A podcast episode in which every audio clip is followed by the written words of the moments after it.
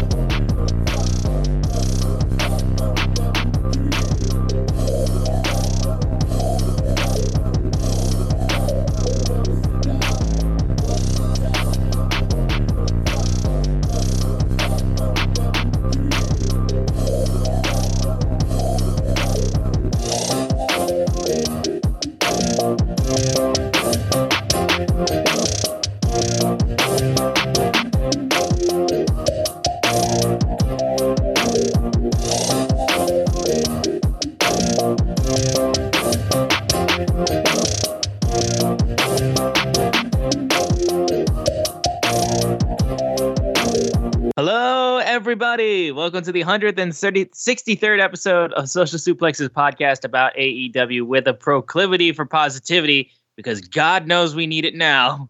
Welcome to All Things Elite. My name is Austin Summers. I am the host of this lovely show.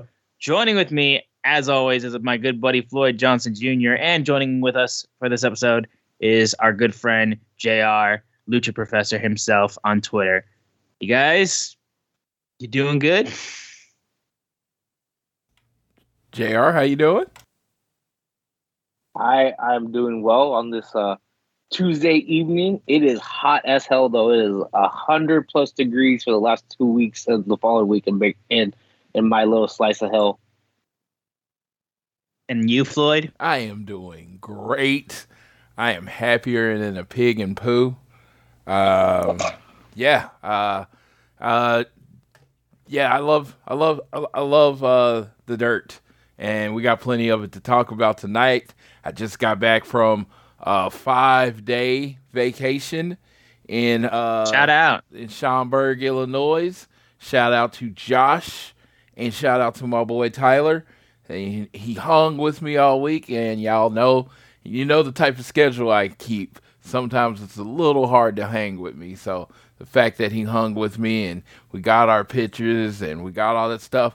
And sh- I want to give one special shout out to my boy, formerly Neville in the WWE, the Bastard PAC this is not sarcastic all at all. I really mean this.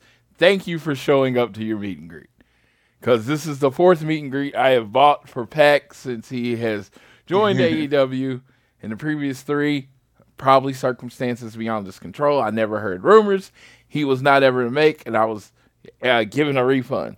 So the fact that he showed up, I got to meet him. He actually signed my figure, the Bastard PAC, and not just uh, you know, just PAC, and it was great.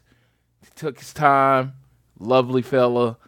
I'd meet him again, but Yeah. I don't think I, I don't know I don't know if lightning strikes twice and he would show up for two in a row. That would be crazy. Yeah. No, but I really don't know why he didn't show up to the other ones. I'm just I'm just kind of giving shit at that point. regardless, though, I'm glad that your weekend and your uh, all-out uh, festivities was great. Um, now, here's the deal.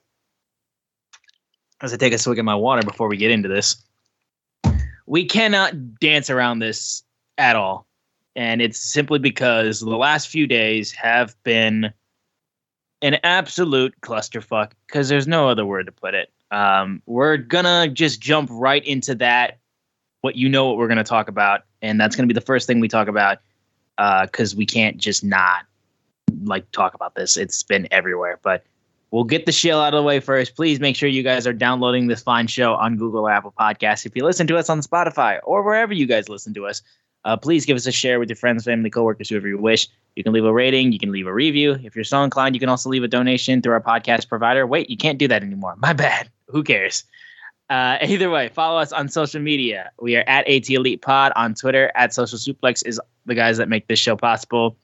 Give a love to all the shows that they have. They're great. I am at Austin Szumowicz, S Z U M O W I C Z. Floyd is at Floyd Johnson Jr. on Twitter. And our good friend JR is at Lucha Professor on Twitter.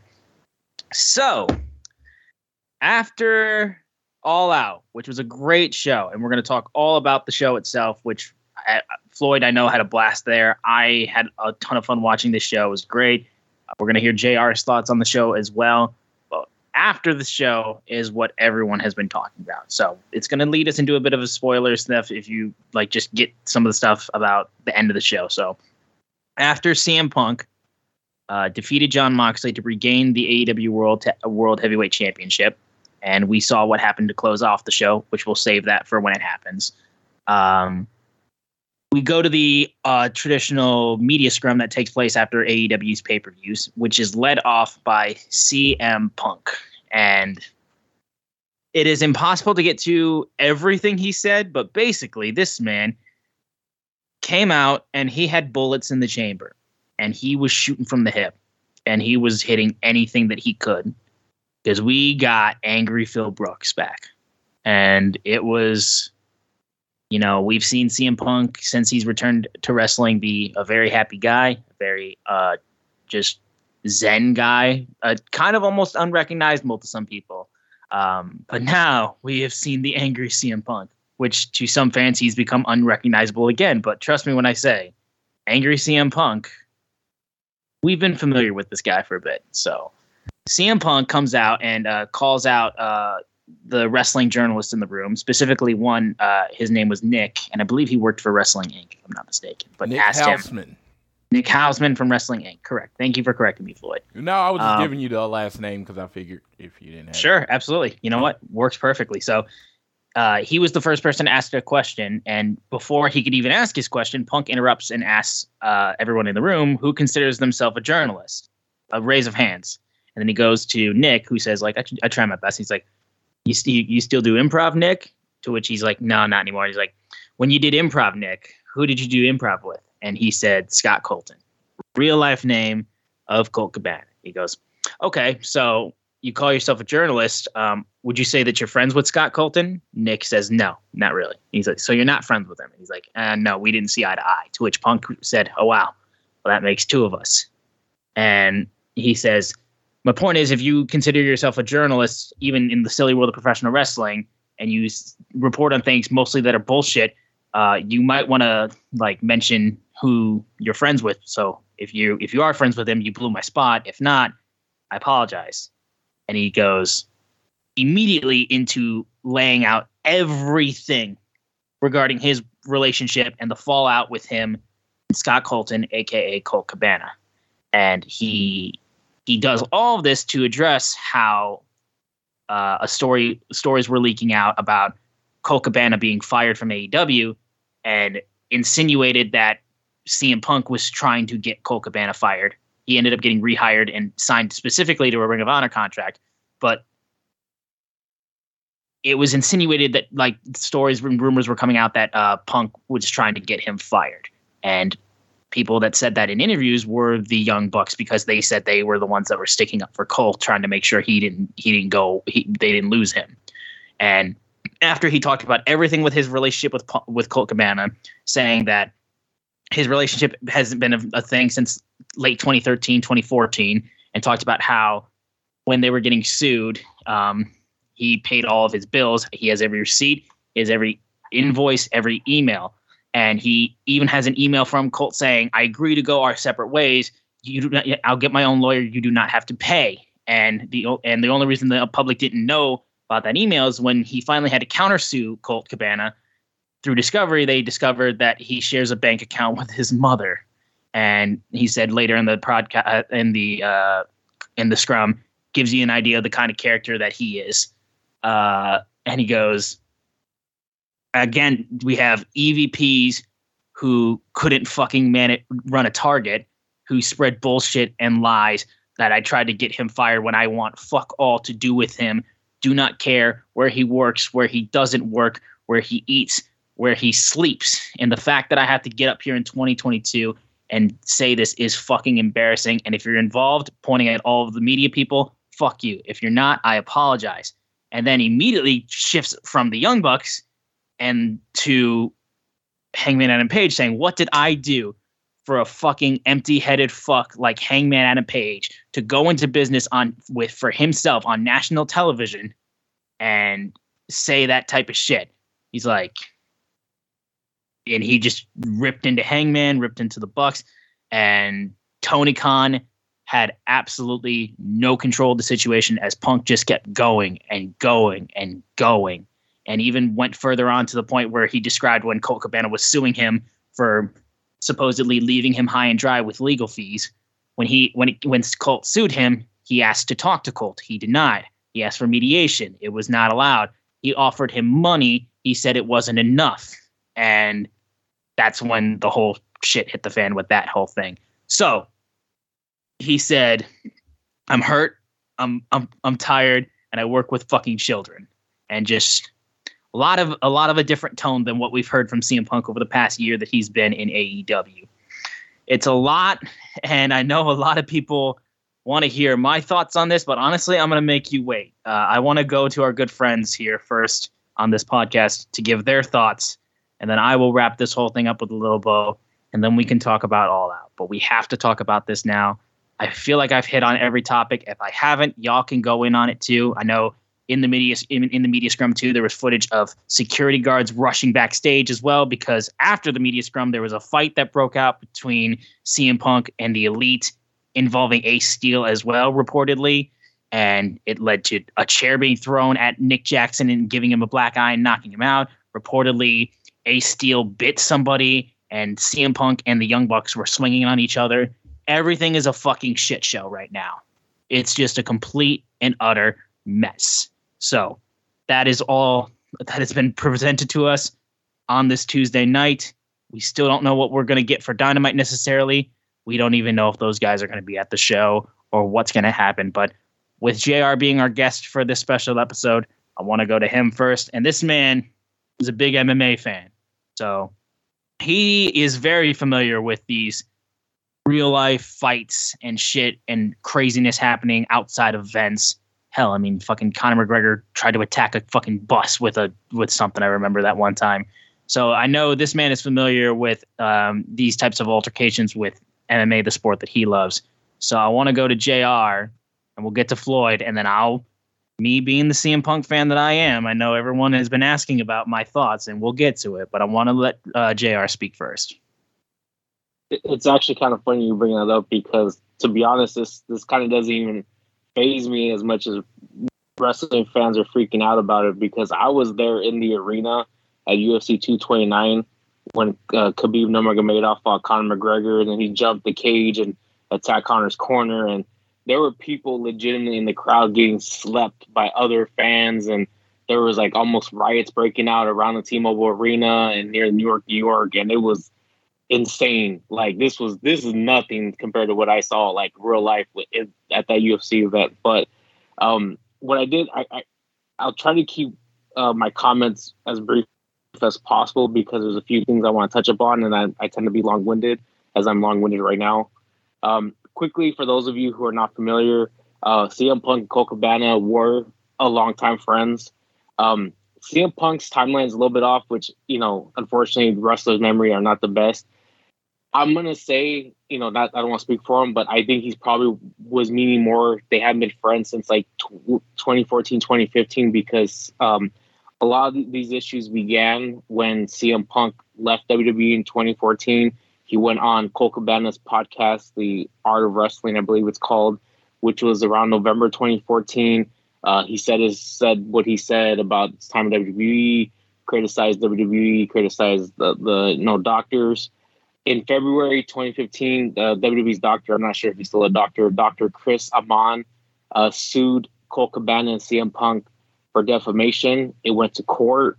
Um, I believe that lawsuit was uh, was finished in June of 2018, where CM Punk, uh, according to uh, SI article I pulled up, won the civil lawsuit.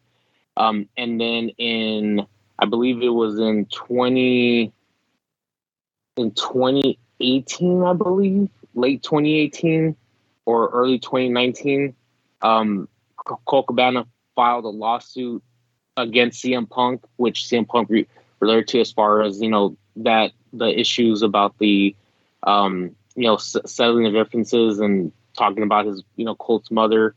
Um, that ended up being settled um, around September 2019 when that was finally settled. So that just wanted some some background in case people weren't familiar with that. Um, obviously, you said everything Punk said. Um, the way I look at it, and I'm going to try to look at this from a from a more professional level, considering my background and what I work, because while I don't work with professional wrestlers, working at a university, you do deal with people, um, ex- executive um, for us, or administrators or professors who tend to have big egos and think they're the kings of their kings of the area that they run in and also try to examine it from a little bit from an NFL perspective, which is where Tony Khan also is a part of as being co-owners of Jacksonville Jaguars. Um, I think a lot of people are in the wrong in this. I think CM Punk is in the wrong with cutting the promo or his pipe bomb in that situation. The he um, if he had an issue, this is something I think as a professional he should have pulled Tony Khan and aside and discussed these issues and settled it. I completely understand feeling that you, you felt that you've been attacked in the media.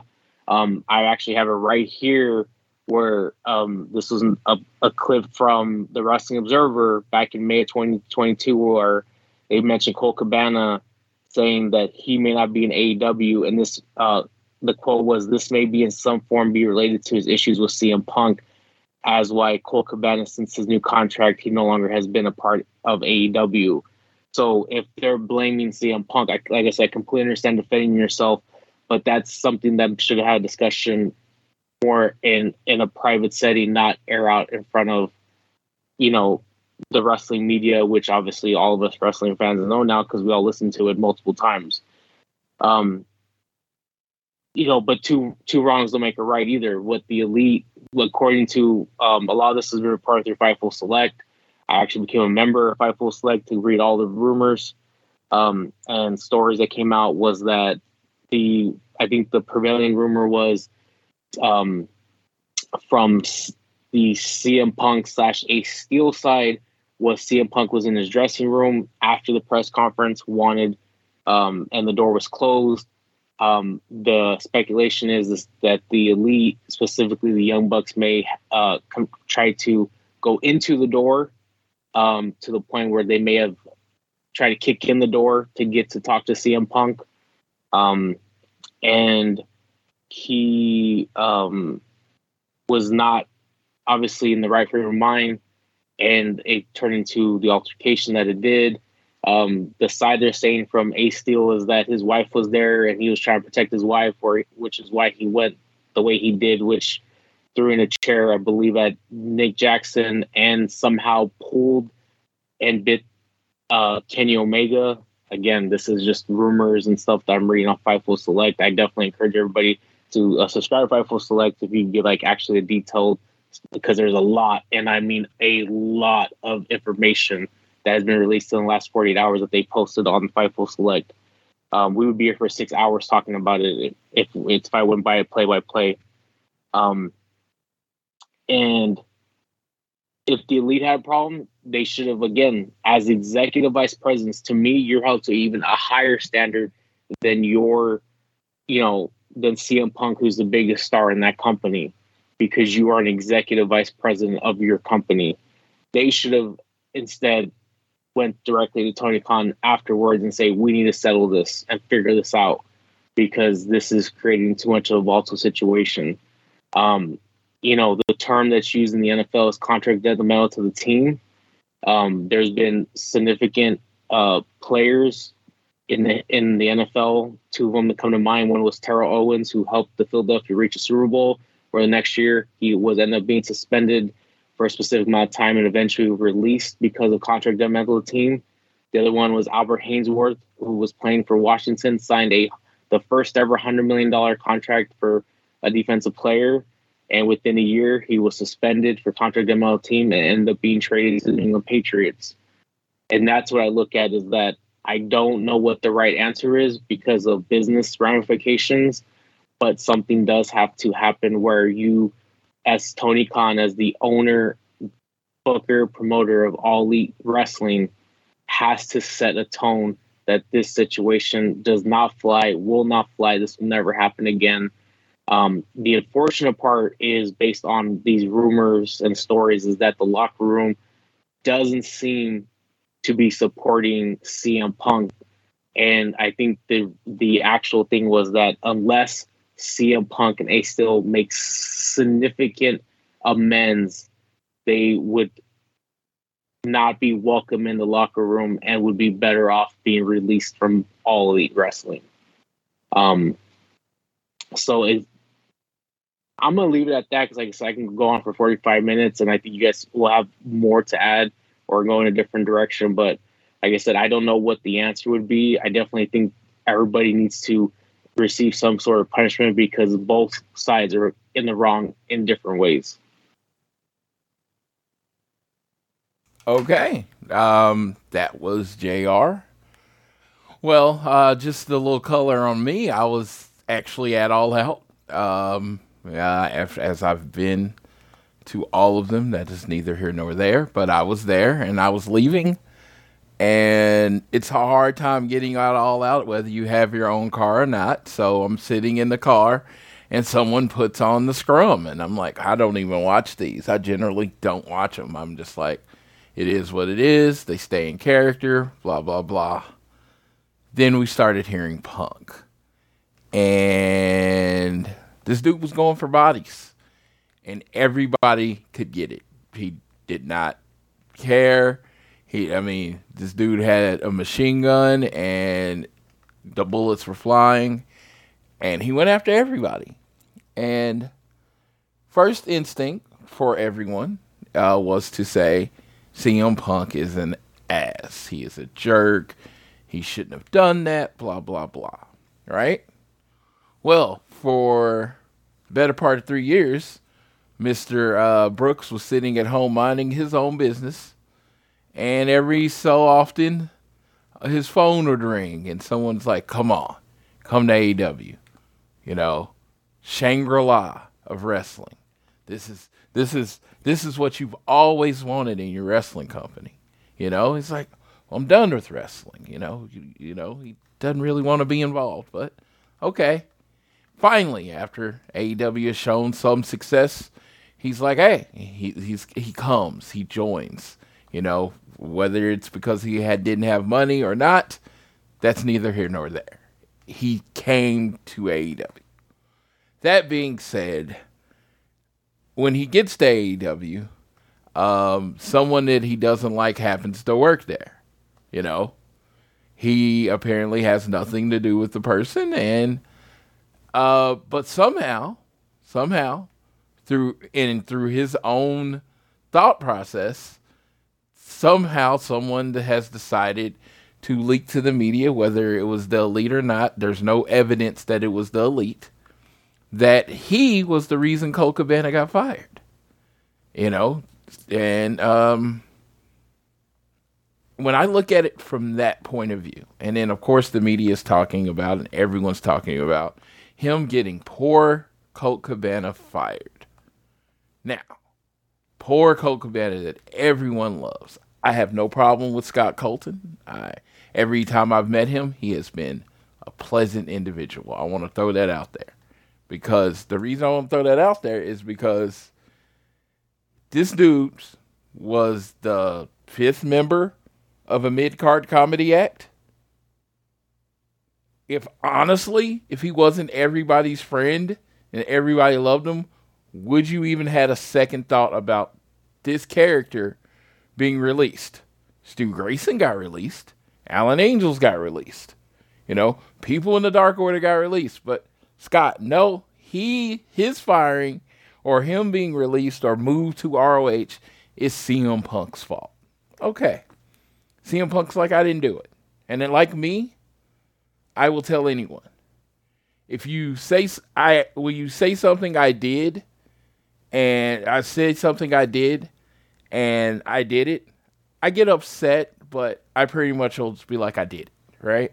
But when you try to accuse me of something I didn't do, and I know I didn't do, that's when I get pissed off. So I feel CM Punk in this situation because he was at home minding his business, writing comics, hanging with his wife. You know, he'd do his uh, meet and greets at C2E2, loving life. He'd do a sell, sold out one with Pro Wrestling Tees. Whenever he needed money, he had no problem making it, right? And then he's like, come to Shangri La, come to this beautiful island resort of wrestlers where you get to write your own stories and work with these younger people and you can help build us up. And then when you get there, you it's it's beautiful the first 6 months. And then someone throws you under the bus to the media. Now, is the someone that throws you under the bus your boss? Well, you seem to believe that because your bosses are friends with Colt Cabana and they got Colt Cabana's back. So you take it as they are the one that screwed you over. All of a sudden, this Shangri La looks a lot more like a dystopian future because this is the same shit you dealt with at the other company, getting screwed over by the higher ups. So it had a bad taste in your mouth. And this is like feeling like, oh, this is familiar. So when you get a chance, uh, then a person that you're having a feud with, that you're going to help level up to a different level by being in a feud with them.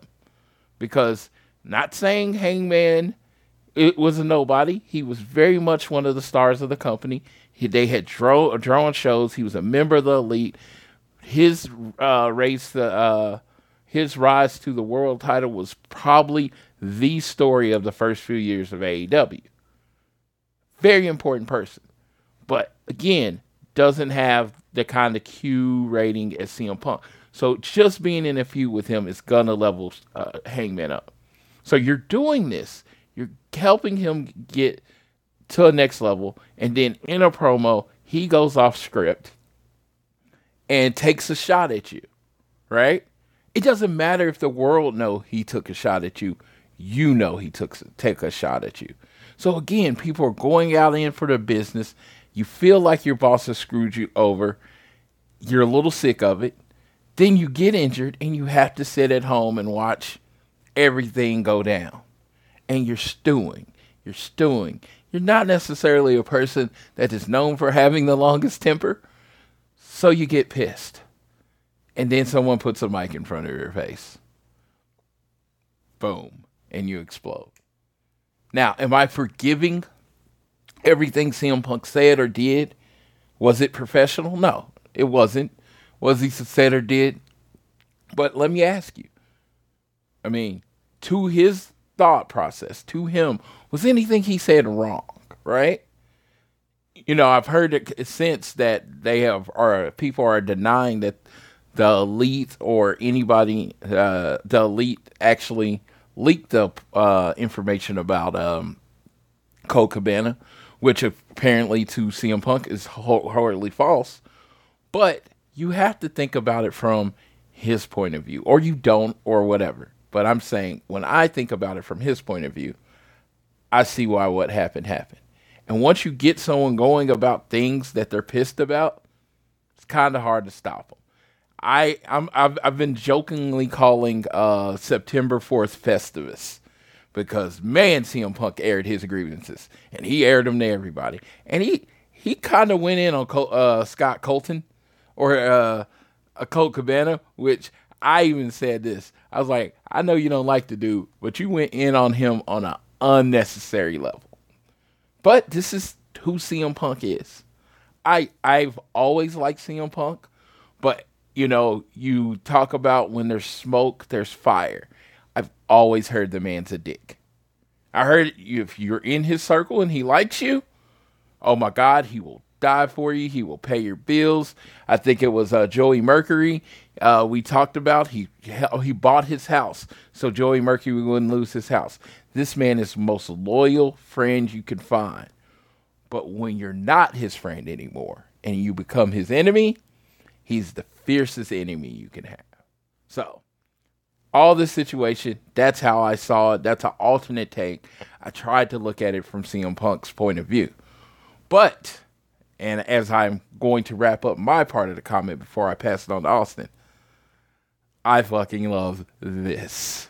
This is icky. It is disgusting. It is low down. It is pro wrestling. It is the pro wrestling I grew up on. It was, it is, it is Triple H trying to date Stephanie while he's in a relationship with Chyna.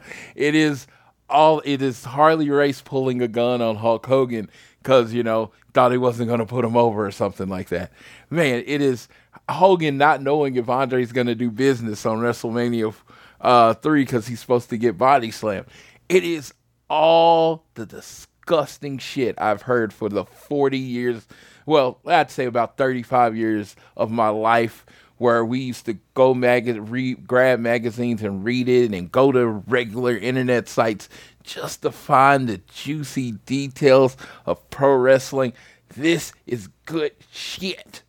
Now, I will say this, and I will sound like an old man. I will sound Cornette ish when I say this. And I don't invoke that name on our podcast a lot because I don't deserve I don't think he deserves my breath most of the time, even though I did look up to him as a wrestling character. What I want to say is if these motherfuckers don't say fuck your feelings and go out and get this money, it is going to drive me crazy the main events that could sell out just based on these rumors. I have people I know that don't even follow wrestling asking what's going on with AEW. And this is juicy. It is a soap opera. There is money to be made. I threw some matches out there. I mean, man, just say CM Punk and CM Punk and FTR versus the Elite. CM Punk versus Kenny Omega, which was going to sell out a stadium anyway. CM Punk Hangman 2. CM Punk the Bucks. I mean, it's CM Punk, FTR, and Wardlow against Hangman, you know, the Bucks, and Kenny Omega, Blood and Guts. Let's go. We can bleed all over this country, and I will be throwing fucking money at all of it. I would throw money at all of it. Dude, I, basically, you get this war started AEW, just go ahead and let me set up a direct deposit so I can send 40% of my check to you because that's where it's going to go anyway. Might as well cut out the middleman. Let's get this. This is what AEW needs. They have been stagnant for months. Take this controversy, take all this negative shit and flip it. Flip it and go make money. And that's all I have to say for now. Uh, I will hand it off to our I, punk. I want to say one thing. CM, uh, what's up? I'm sorry. I just want I want to say one thing because I know we don't want to do rebuttals because we'll be here for eight hours. But uh, to kind of just what you said, Floyd, this is something that was mentioned in Fightful Select um, about money, and it was that there was a according to the Fightful Select that a top because this obviously went around the business. A top WWE name told uh, told Fightful Select that the parties involved don't put their issues aside and make money with what's what's, what's happening. Uh, quote: None of them have bi- have any business talking about drawing houses or losing fans or interest. They need basically put aside their differences and uh, capitalize off this. All right. And then, well, then I, I, pointed. I was. I forgot to mention. They pointed to like uh, real life issues between like Matt Hardy and Edge as example.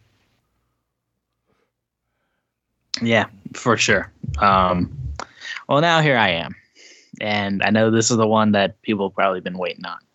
So we'll just get the uh, we'll get the background at least on this right now. I've made it no secret on this show that CM Punk is my favorite wrestler of all time. I've made it no secret that CM Punk, in a sense, is one of my idols. I've made it no secret that I was uh, became straight edge because of CM Punk. Those are all true. And I want to clarify as well because I know on this show I've been obnoxious in my fandom and over the top and crazy, and I play that up a lot for this show um, with kayfabe in mind and enjoying like the banter between me and Floyd and my friends on this show because uh, it's a lot of fun. I like playing an over top over the top fandom version of myself when it comes to CM Punk and the people that I like. It's a lot of fun. Um, but I gotta say, like, I'm glad that Floyd's finding uh, joy in uh, the dirt and the uh, drama and everything like that. And hey, totally get it. I understand exactly where he's coming from. And um, for me personally, this entire situation to me is just gross in the gross way. It, it quite honestly just doesn't make me feel good as a fan. Um, now, everything that CM Punk said about Colt Cabana, and here's and I got and I got no problems with Colt either. And I need to also point out the fact that too, like if I can speak to the IWC, I know they won't listen to me, but it's if I can just speak. If they choose to listen to me or not, that's fine. We do not have to take sides on this matter. We do not know these people. We are not friends with these people. These people do not know us. The relationship that we have with these wrestlers amount to seeing them live at an arena, seeing them on your television screens, and occasionally seeing them at a convention or meet and greet. That is where the relationship starts and ends. I don't feel like you have to have a side in this situation, which is why, in terms of the fallout of what's going to happen, I'm in the wait and see category, which I know is going to probably bother people. It's like, oh, the CM Punk fans being like, well, let's just show you what happens. But listen, I'm just in that camp right now. Well, in regards to what Punk said about Colt Cabana, and we know this is an issue that has stewed almost a decade uh, worth of time.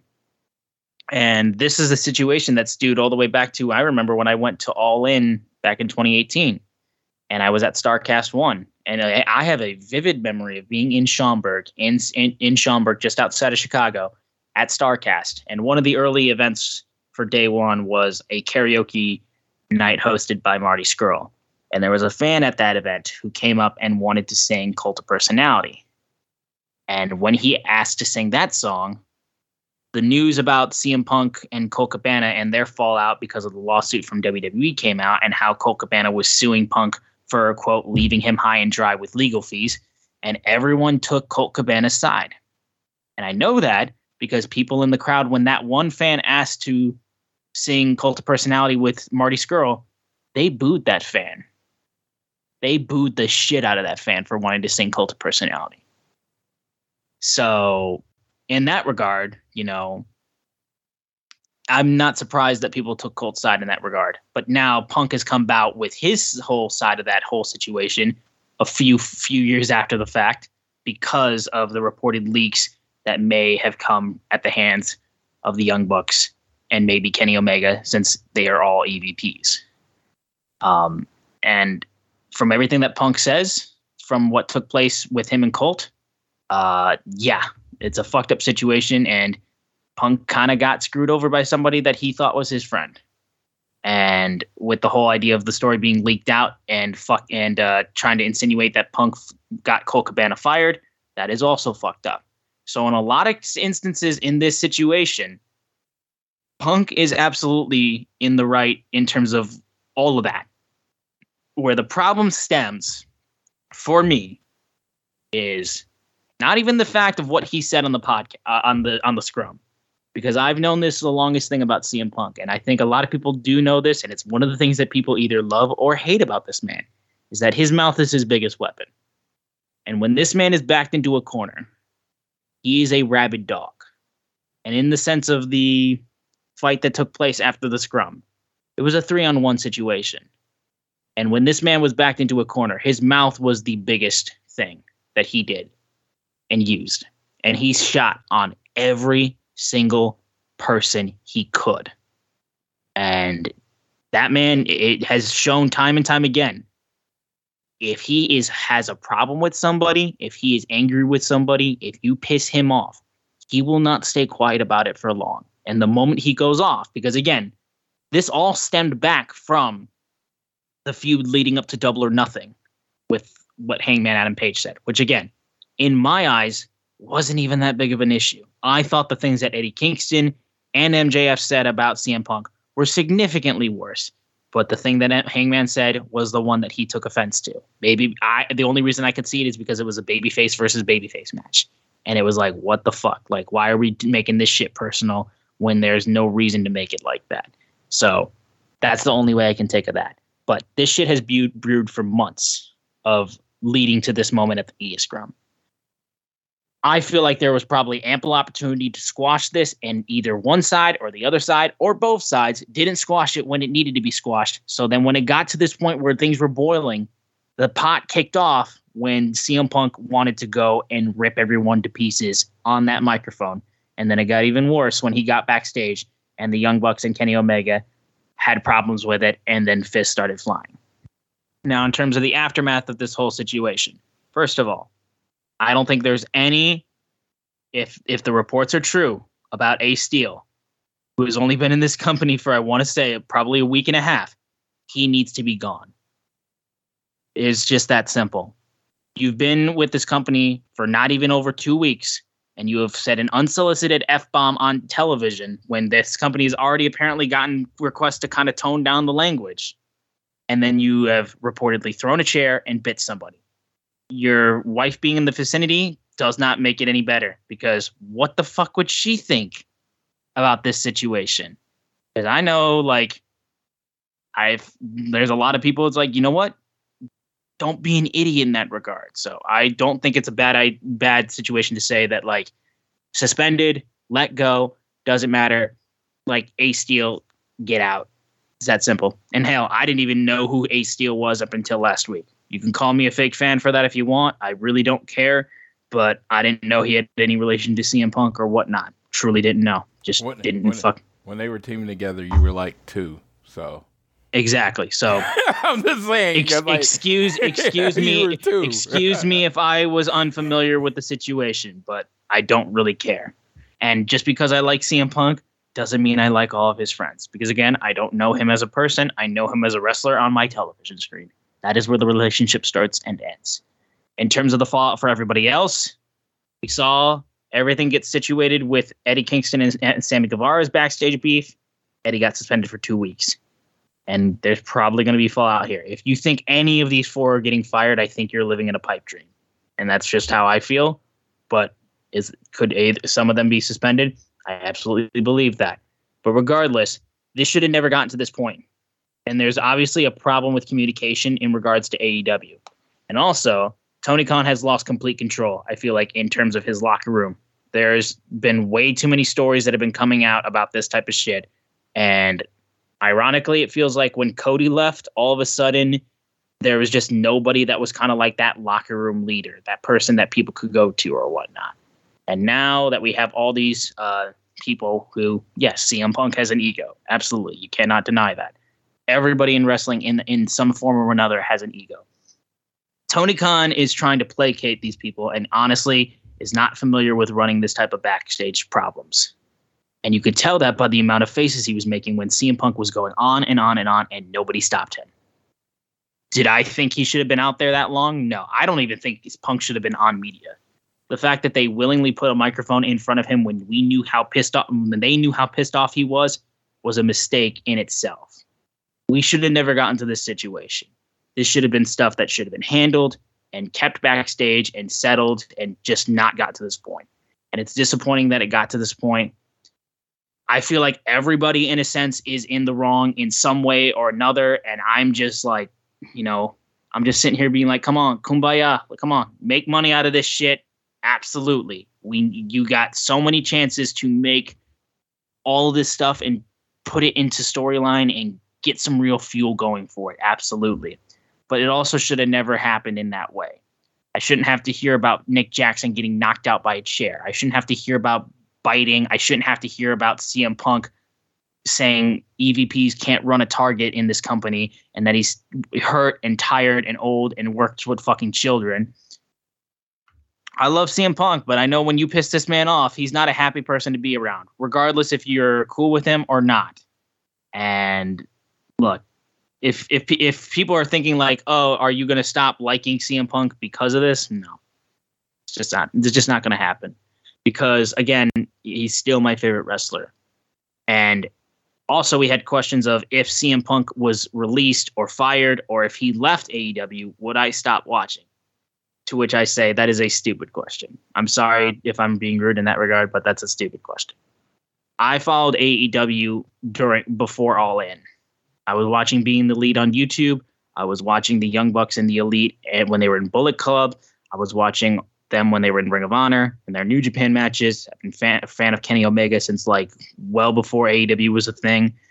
Um, I was at All In before AEW was a thing, and hell, even in the Young Bucks book, they talked about trying to get CM Punk, and they said they didn't need him. And you know what? For those first few years, they really didn't need him. They just got him when they were on fi- on hot fire, and it helped them do great numbers. Because at the end of the day, CM Punk is a big money draw, and yes, even if it may have pissed off people, he was absolutely a huge reason as to why Double or Nothing was their first million dollar gate, and now they've done three million dollar gates back to back to back, and CM Punk, in a sense, had a little bit to do with all of them, even though people were buying Forbidden Door even before they knew CM Punk was wrestling on that show. Like it's that straight up. But regardless, um, I will not stop watching AEW if Punk is gone. I will not stop doing this show. I AEW is still my favorite wrestling company. There is still right now genuine problems that need to be sorted with this locker room, with the communication, with settling problems going on. I don't think anybody can disagree with that because this is getting to the point where like this can't be like a bush league thing. Y'all got to get this sorted out.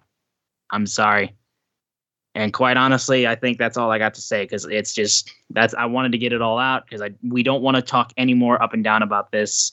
It's just a gross situation in my opinion, and we just want to talk about the wrestling. That's all we want to do. The, all this shit, like, you know, if it's not presented on our TV screens, we don't really want to talk about it, or at least I don't want to talk about it. But it's been too much to not talk about. So, if anybody closing thoughts, if for anybody, just wrap it up in like less than five minutes if you want. Go ahead. Uh, I'll, I'll, put a quick yeah. I'll put a quick bow on it because um, just there to there's a few things. One, um, everything we're getting right now was fragmented. So um, I know everybody you're gonna have your team CM Punk fans, you're gonna have your team Elite fans, just because fans. That's just how people are. But everything you're getting is fragmented. So there's gonna be a lot more that's gonna come out in the next week or two, um, where the backstage, the powers that be, are literally going to figure out who ha- who bears responsibility and how much of that responsibility, and rightly so because at the end of the day, you don't, you know, we're hearing the story about he said this, okay, who confronted who, who threw a first punch. Like literally, they are going to dissect everything and figure out their course of action. That takes time. So there's going to be more information that's going to come out uh, for you know, and that's going to be for better for worse. Uh, so just, I know people jump to conclusions. Honestly, I've jumped, I've said piece where I may be wrong, and you know that's my fault for saying something that maybe I shouldn't have. I just blame everybody because I think everybody plays a part on it, both sides and Tony Khan. The last thing I was going to say though is that based on reports right now, it doesn't look like any of those involved will be at Dynamite in Buffalo as we're recording late Tuesday, early Wednesday for for you on the East Coast. Um, and so, like, we're probably not going to get answers by tomorrow. Like, this is definitely something that's going to carry on into like a week. Like, and then the, the thing is, and I know this: if you weren't around for the Montreal screw job, this is our Montreal screw job. Like, and with social media, so this thing is as big as it's going. Like, is going to continue to just keep building until once we hear what the like the actual end result from AEW is, and then you're going to hear more from fans, and then eventually it'll die out after that. But this is going to linger for for a while. Well, my final thoughts as I look to help put a bow on this situation is I want to reiterate what Austin said. Uh, there, you don't need to really take a side in this situation. I mean, for me, I don't know the backstage information about what's happening or whatever. Um, as far as the question, I was very clear. I started watching AEW before I even knew there was a chance CM Punk would join before I even knew Tony Khan wanted CM Punk to join. So, yeah, I'm gonna keep watching, and I just want to throw out this: my team, my favorite wrestlers, my actual favorite wrestlers, hold three different belts and are the most pushed tag team in this company. So, I'm good. I mean, I like CM Punk. Don't get me wrong; he's not my favorite wrestler. Never has been. Probably never will be. Well, he actually, hold on. There was this two year period that I can honestly say he was probably my favorite wrestler. But that was a long time ago. That was over 10 years ago. It was probably back when he was still friends with uh, Scott Colton. So, um, yeah, that's all I have to say. It's like, and I, you know, even people have assumed that FTR is going to be on Punk's side. I don't know what side they're on. I don't talk to them about that kind of crap. If, when I actually do get the few seconds to talk to them, I don't talk to them about that kind of crap because it's not for me to know. You know, this is fun. I like hearing it. I like the rumors. I like speculating. What if this is a work? What if it's not a work? Man, I live for this shit. I've I've had a whole full day's smorgasbord of news today, and I love it. But when you if you ask me straight up, whose side are you on? I'm on wrestling side. I'm always on wrestling side. I just want good wrestling. Better wrestling to me is better when it's soap opera. It's a it's fifty percent soap opera, fifty percent athletic performance. Right. I want stories I can sink my teeth in, and then dope ass matches. That's what I want. Generally, when people actually have real life beats, that makes for great stories and dope ass matches. So let's go. And that's all. That's my final piece on it. Okay. And if you want to like I'll say too, because I know specifically I've been the one that's getting the most comment. If if for some reason I miss something that you want me to uh, go further deeper into, DM me on Twitter, just at Austin Szumowicz. Just DM me if you're curious, because I'm I'm more than willing to like go deeper into the explanation if you if I didn't touch on something for some reason. But I feel like we've touched on everything. But yeah, I'm not gonna stop being a fan of Punk. It's just not not gonna happen. And even though like I, I I very well know I'm I'm a fan of a dick probably. So it is what it is. Regardless, let's talk about wrestling, please. We're gonna get into all out, but we'll start off with zero hour uh, to get things going. Uh, first off was a AAA World Mixed Tag Team Championship match between Tay Melo and Sammy Guevara versus Ortiz and Ruby Soho we opened up with uh, them talking backstage with Tony Schiavone, and they were in the middle of sticking each other's tongues down each other's uh, tonsils until we heard honking, and we see Ruby Soho and Ortiz on a golf cart, and Ruby giving the most psychotic face I've ever seen in my life, and I loved it. And of course, Sammy Guevara continuing the uh, the trend of you're driving something, hit me with that fucking thing, and that's exactly what happened. So these guys are all fighting the shit out of each other and beating each other up. We got into the ring and stuff started going down. Uh, there was a moment where Sammy Guevara launched Ty into the air. Ty landed on Ortiz and then proceeded to hit Ortiz with a Canadian destroyer, which was fucking crazy. Um, eventually, however, uh, Ruby Soho was about ready uh, to uh, do something, but then Anna Jay pulls Ruby Soho off the apron. But this time, Anna Jay was thrown into the steel ring steps by Ruby. However, after Ty was superplex, after Tay superplexed Ruby off of the turnbuckles onto Ortiz, Sammy, uh, onto Ortiz and Sammy on the floor. Anna Jay got in, grabbed Ruby's legs, and that was Melo hit Ty KO on Ruby Soho and got the win. They retained the championships. Yeah, you kind of knew that was going to be the outcome. Uh, decent opening, I feel like, um, despite the fact that you know, you know me personally, I wish Ruby Soho was doing a little bit more. But hey, I mean, at least she's on zero hour. That's all I can say. Um, and then Ortiz, I'm glad that they're still trying to keep him involved while they still wait for Santana to get healed up from his injury, though. But I thought this was fine enough. Oh JR, yeah, we'll go to you first. yes. Oh, never mind, Floyd. Go ahead. I was just gonna say uh, it was a very exciting match. Uh, very great way with, the, especially with the the golf cart of starting the show and getting the crowd like into it. I just thought about it in that different way. There were some nasty bumps in it uh, in the match. Uh, a good old uh, Ruby took a spot on the head. I hope she's okay. Uh, but yeah, it was just a really like fun match and a great way to get started. Jr. Um, I'm gonna say this now because that way I don't say it again for as we continue through all out uh, the all out coverage. Um, having 15 matches on a what would end up being a five hour show is just way too much, and it's just it brings me back memories of uh Mania Marathon in New York, where it's just like, dude, like we could cut some of this out. This was a match, like, and I'm sorry, not everybody has to be on the show. I just don't feel that everybody needs to be on the show. And you know, you have people for three nights in Chicago for all out week.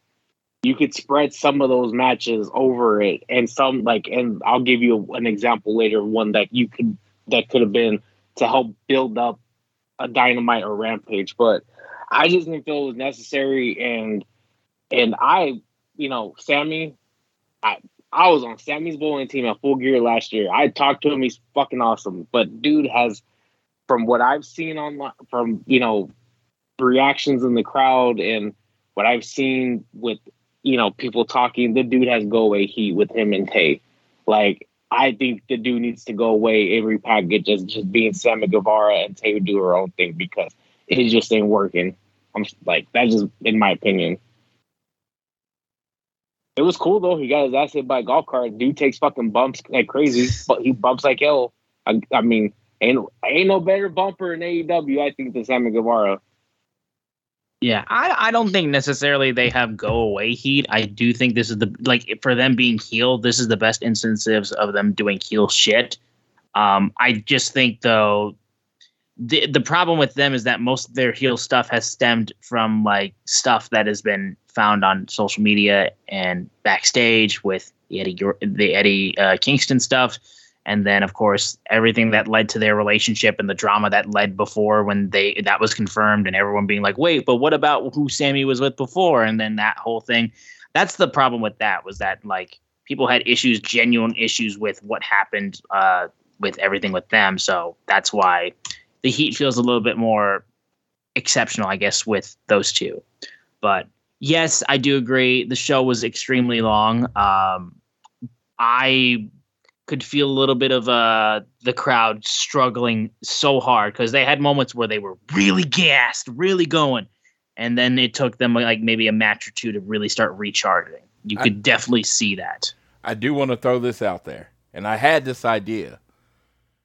AEW, especially on the long shows, their pay per views, needs to sign an endorsement advertising deal with an energy drink. And about halfway through the show, that that energy drink, whether it's Bang, Red Bull, or whatever, should run around giving people in the crowd energy drinks and to get them wings. Because Red Bull gives I mean, you wings to get you through that second half of the show. I'm just telling you, it's a perfect, it's a perfect marriage of two things because like really three two and a half hours in all I could go for right there was a monster to help me finish out. I, I've been doing this a long time, so I'm able to find that second win really quick. But yeah, I saw some eyes rolling up in the back of their head. I saw people just flat out staring at their phone because they were just done. And it's like, dude, energy drinks. Go get that. Hey, honestly, it's not a bad idea. I mean, because I mean, Rockstar used to sponsor uh, Strike Force MMA, uh, UFC, and Bellator. I believe are both sponsored by Monsters. C4 is sponsoring WWE now. It's not a bad idea, but I think the other thing too, and this is the last part I was gonna say was, well, one, you're right. I'm sorry. I'm go back to what you said, Austin. Like a lot of this stems from online, which is, hey, that's his fucking person. I'm sorry, that's his personal business, and that's on him. It's just it has spilled over though, so I think by them embracing it may not have been the best thing, but hey, I'm not the one that's booking AW. But I think the part of that though is what I felt watching the pay per view, and I'm trying to like on you know at home, and I'm trying to think back when I was at Double or Nothing because Double or Nothing I felt was the exact same way. Was too many matches. Is that nothing breathed? I feel like we're going match, match, match. Like there was like nothing like in between, and even in a situation like you know whether it was that you know WWE or or even MMA, even when you have quick knockouts, there's always something that kind of goes like that to breathe in between. Sometimes it could be a video package, it could be um, even if it's not has nothing to do with the pay per view, it could be a video package for the next match. Just something to get the crowd like a breather to get back into the next match. Because I mean, unless I'm wrong, you know, obviously Floyd, you were there, Austin, you saw it too. But did it feel like there were literally like it was match after match after match? There was oh, nothing oh in between. It was, it was, it was so great. I actually wasn't too gassed with that show, honestly. I mean, which one? Uh, Double or Nothing. No, I'm saying, but with I'm saying with I'm not saying gas in that sense, but between double, but with both of them, did it feel? And I'm still talking about all out. Like it was match after match. Like there was nothing in between. I do think AEW needs to do more video packages. I think they they they miss a huge opportunity to like give their editing team a real chance to shine because I feel like we see so many great things with the way that they present stuff with like their Road 2 series on YouTube. I feel like the editing team really shines in those regards and I don't think we get enough of that like before matches because it at least gives you a moment to kind of recollect yourself and be like getting into the feeling of like, okay, this is the story that we're getting. Um, more video packages would be something that I would absolutely say for pay per views because I think they're a great way of like just contextualizing stories and just giving the fans a chance to be like, all right, here we go. Here comes this thing now. Well, I'll just say this. When you're in the building, you're watching the show, and I like I said, I do know there's some people that get tired and you know, people that are as old as JR and they need uh, to go to bed or whatever. me, I'm like, dude, keep it coming. Dude, you don't understand. I watch the product. So video packages might make it better for the more casual person. But for me, it's like, I remember having to sit through five minute video packages, basically recapping everything I've watched for like the last month, and I just want to stab myself. So I don't know. Mm-hmm. I find it refreshing that they it's just going and going, and there's no like buffer or like it's just go after to uh, go out there and tear it up. And yeah, this to me this started a really good zero hour. All right, well then we'll move now to the the uh, FTW Championship match between Cool Hand Angelo Parker with Daddy Magic Matt Menard on ringside with Hook and at fucking uh, the front row of the show, we had the big man himself, motherfucking Action Bronson, at the goddamn show. About time. Like, I'm so happy we got to see Action Bronson. I fucking love Hook's theme song. Like, the chairman's intent is such a dope song for a walkout song, for a theme song, for an entrance music. Outstanding. Um, the match itself was just Hook beat the shit out of uh, Angelo Parker until uh, Angelo Parker tapped out, that's when Matt Menard jumped hook afterwards. And then Action Bronson jumps in the ring and proceeds to just start throwing these fuckers. Like, I loved how Action Bronson got involved. I thought it was great. Uh, just a really cool uh, use. Um, and um, yeah, I thought it was awesome. I loved seeing Action Bronson. That was a super cool moment. Uh, match itself, you know, it was Hook beating the shit out of somebody in not a lot of time, and like you know, you can't really comment too much about the technicality of the match. But Hook is great. I, Hook is literally one of those guys that's just like, you know, you can't find too many flaws with him. I feel like. Jr. We go to you first. Um, I when I see Hook, I'm just so impressed, and I made this joke, and people get mad. I'm like, there's a person that's sitting up in Connecticut being, God damn it, why can't uh, Dominic be Hook? Because I swear, I was like, if I was, I would, I would trade, I would trade Rey Mysterio, Dominic Mysterio, Corey Graves for Taz and Hook. Like I would trade the farm. I would trade four first round picks. I would trade everything for them. Because Hook is. I would just cut Corey Graves. I wouldn't even trade him, but go ahead. I'm just saying he's such a natural he's such a natural athlete. Like he he gets it, he gets the movements, he gets you know he, even he even though he does the stuff that's like, you know, the same stuff, but just his movements that you can see and how he moves around is he's just it's in him. He gets it and he has a great look and um you know, I think with what they've been doing with him, I mean, how, how long has this been going on now? Like, I, I, I might lose track of time because every year in the last three years feels like a dog year. But has it been close to a year? Uh, since Hook has been like just on his own, uh, I think yeah, it's been like, since. I think it's been since Team Taz just kind of like spread it out and stuff like that. So I think Hook's first singles match was like late December. I think maybe. So I'll, you know, I'll get a confirmation uh, on that real quick. this December 8, 2021 is what I have it.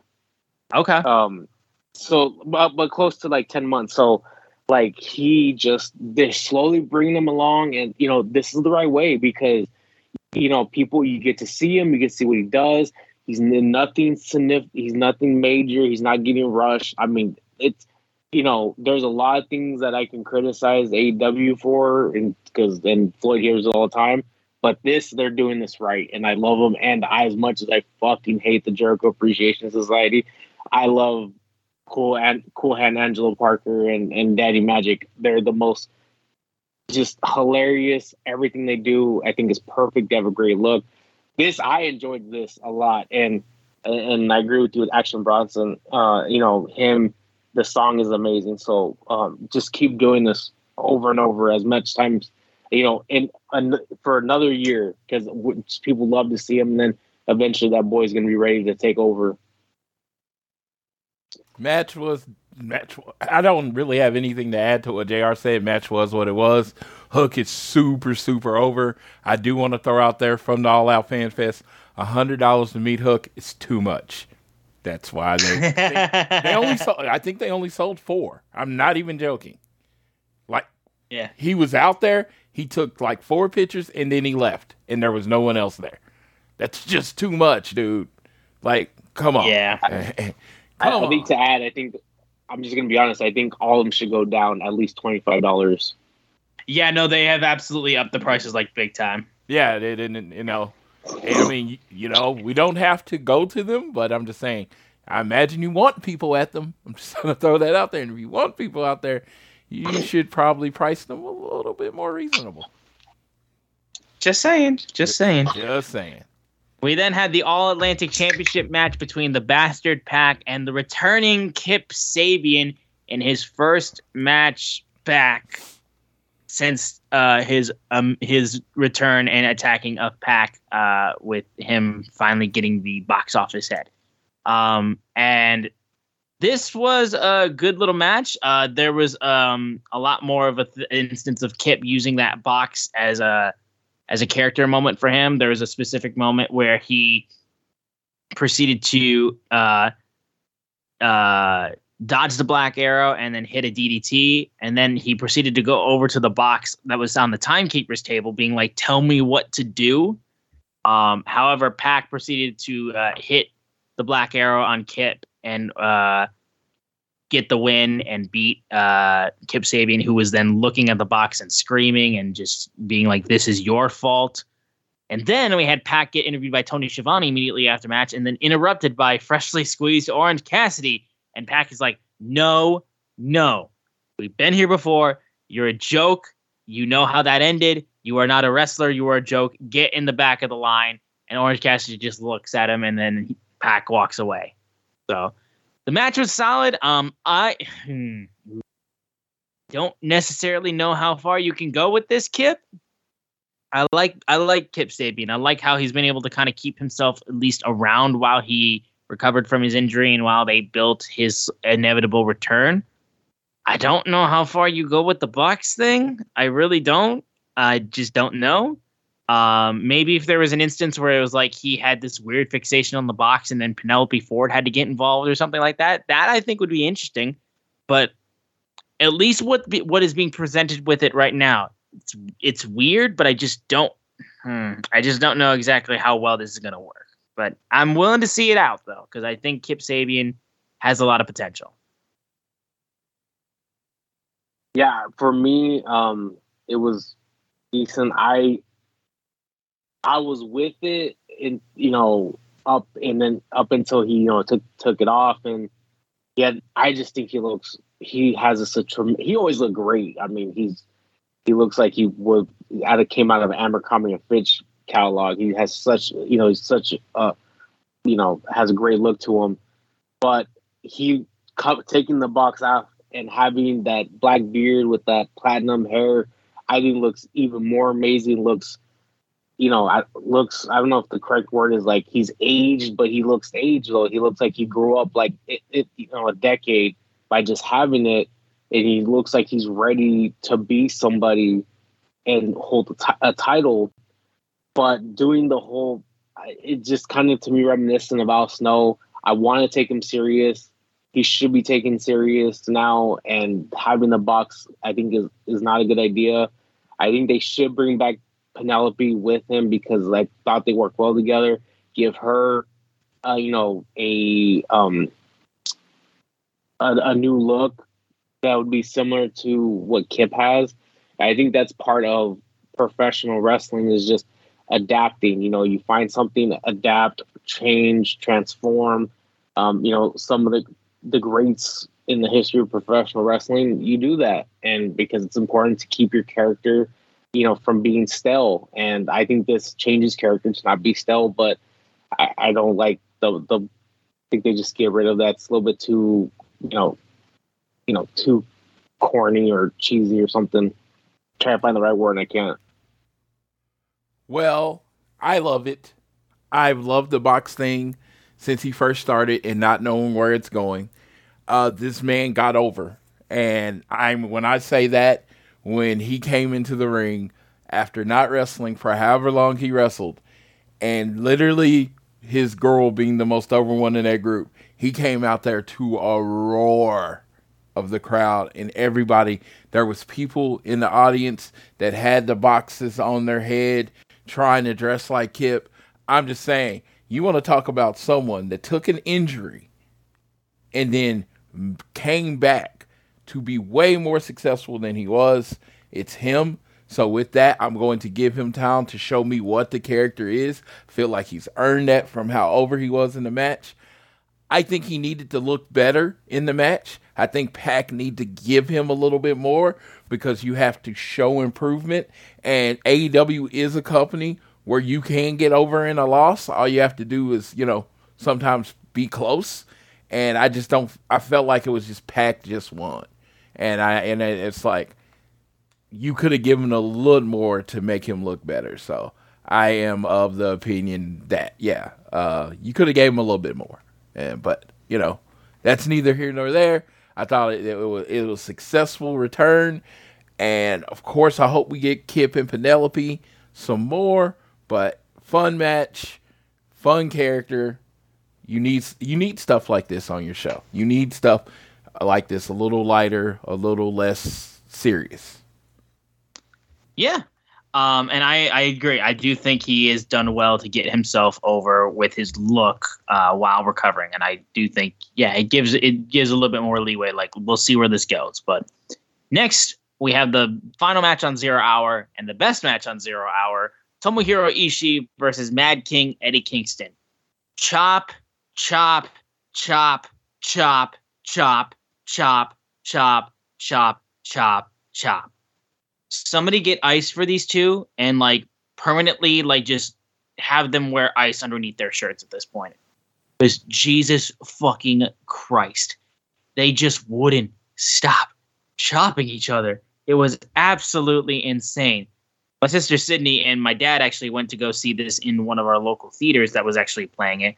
When my dad saw this match, he could not stop laughing at the fucking amount of chops. Um, these guys killed each other. They beat the living hell out of each other.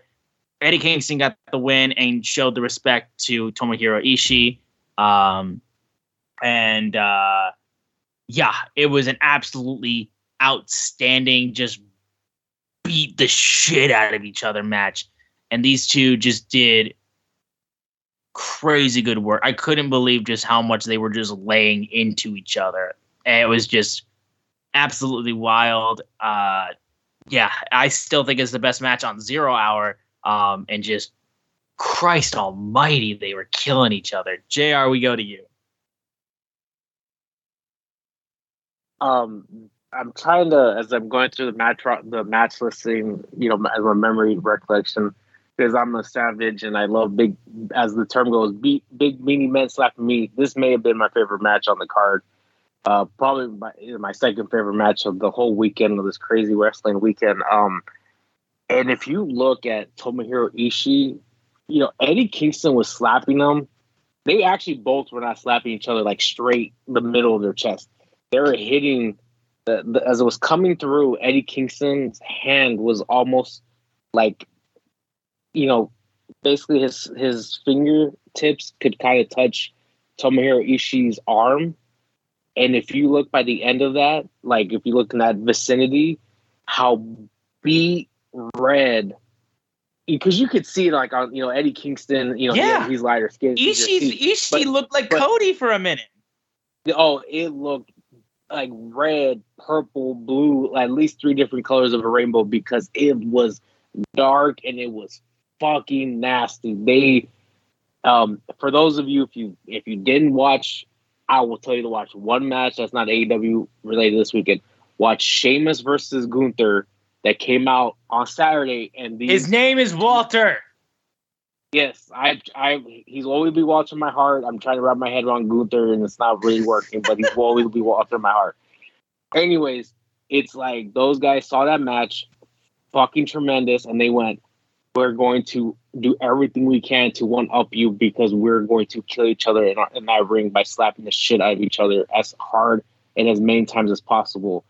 Um, it was it was brutal, and I love every minute of it. This is, you know, this I don't know it's not somebody called it strong style or king art style or something like that um i'm not very familiar with my uh you know i for international wrestling i, I look to other people who are better experts i'm trying to think of the actual term that i saw online but whatever it was this was I, this is what my type I of wrestling you're is thinking about King's Road style. yes that's what they said that was what they said someone said strong style versus king road style that's what they said in this match Well, this was everything I thought it was going to be. This was my match of the weekend, match of the night. And literally for the first five, maybe 10 minutes of the match, all they did was chop. And you would have you would have thought from the reaction of the crowd being in the building, they were uh, throwing karanas and uh, Canadian destroyers. These dudes literally own the crowd with a chop fest. And Eddie Kingston, I will say this, is the best 10 minute match guy in wrestling. And it might go up to 15, but you get what I mean. If you need a short, impactful match, put the person in there with Eddie Kingston and let them beat them shit out of each other for 10 to 15 minutes.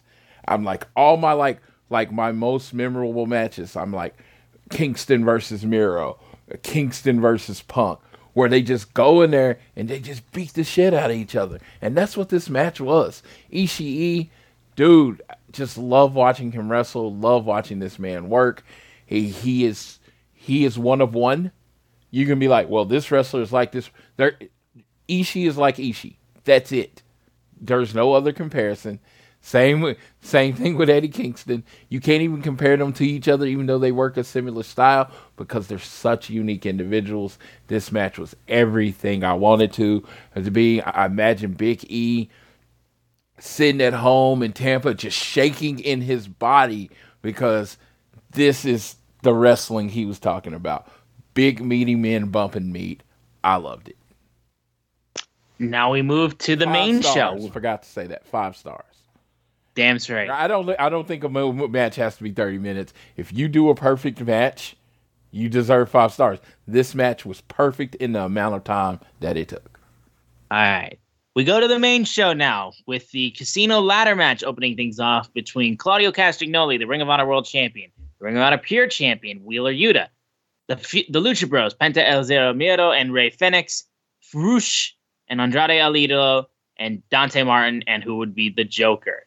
Now, I have a quarry with this um, because this was uh, not how the previous casino ladder matches were done, if I'm not mistaken they didn't do it like a Royal Rumble match tr- turned into a ladder match, right? That wasn't how these previous ones were done, correct? This is the first time they've done it where two men started and then everyone else came out after time came, r- ran down, correct? Am I wrong? No, I, be- I, I believe this is exactly how it goes down because this is how Brian Cage debuted at, at Double or Nothing 2020.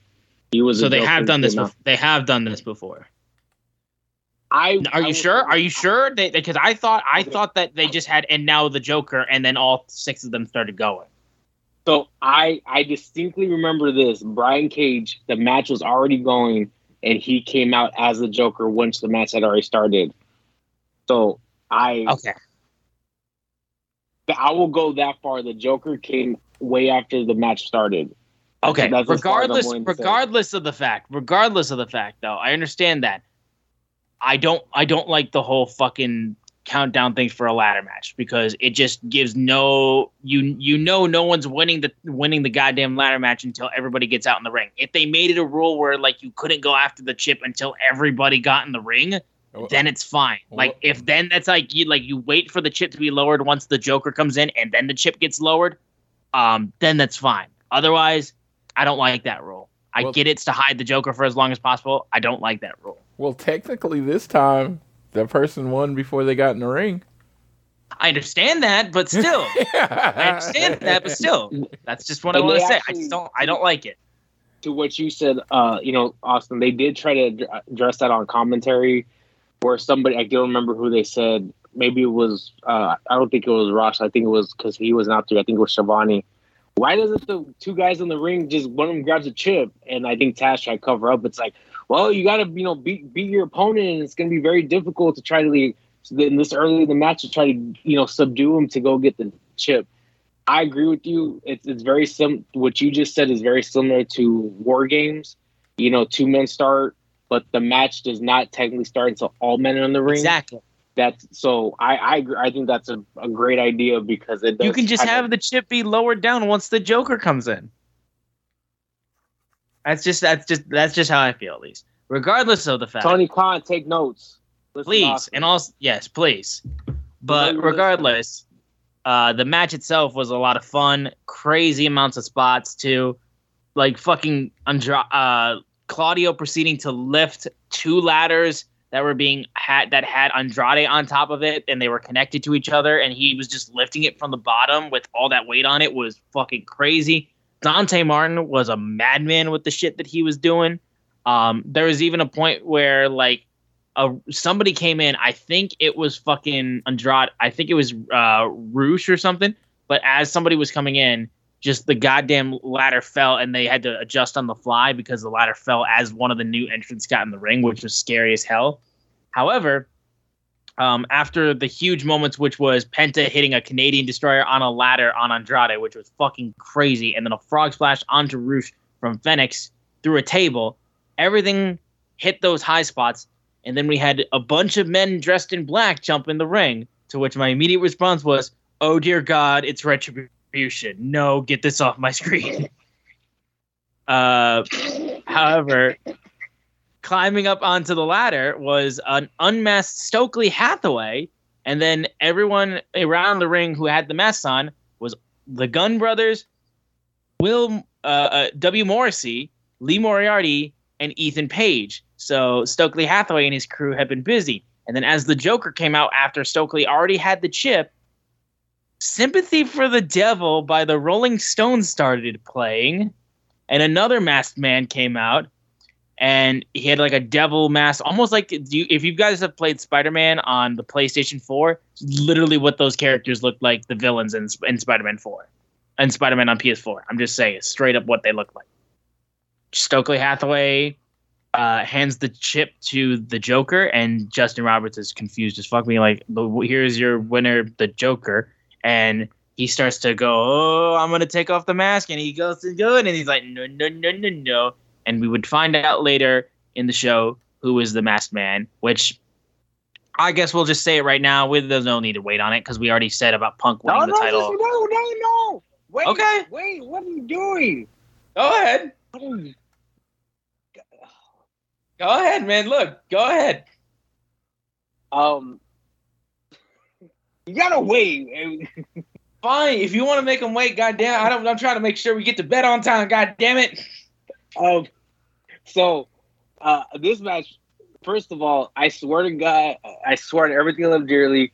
T- Tony Khan pays Dante Martin to go out there and bump and dive, kid. That dude is insane. I think did you did we or did you we lose you, Jr. For a split second, I believe we did. Yeah. I can- Yep. Yep. Yep. Yep, he's he's chopping out every little bit. Super super interesting. Super interesting. See, that's what you get for calling me out. Yeah. Yeah. Yep. I I understand your point, Jr. Yep. Yep. Yes, yes. yes, great, great Yes. point. Well, I I'm am smarter jump, than you. I am gonna go ahead and jump in here while he's having technical difficulties.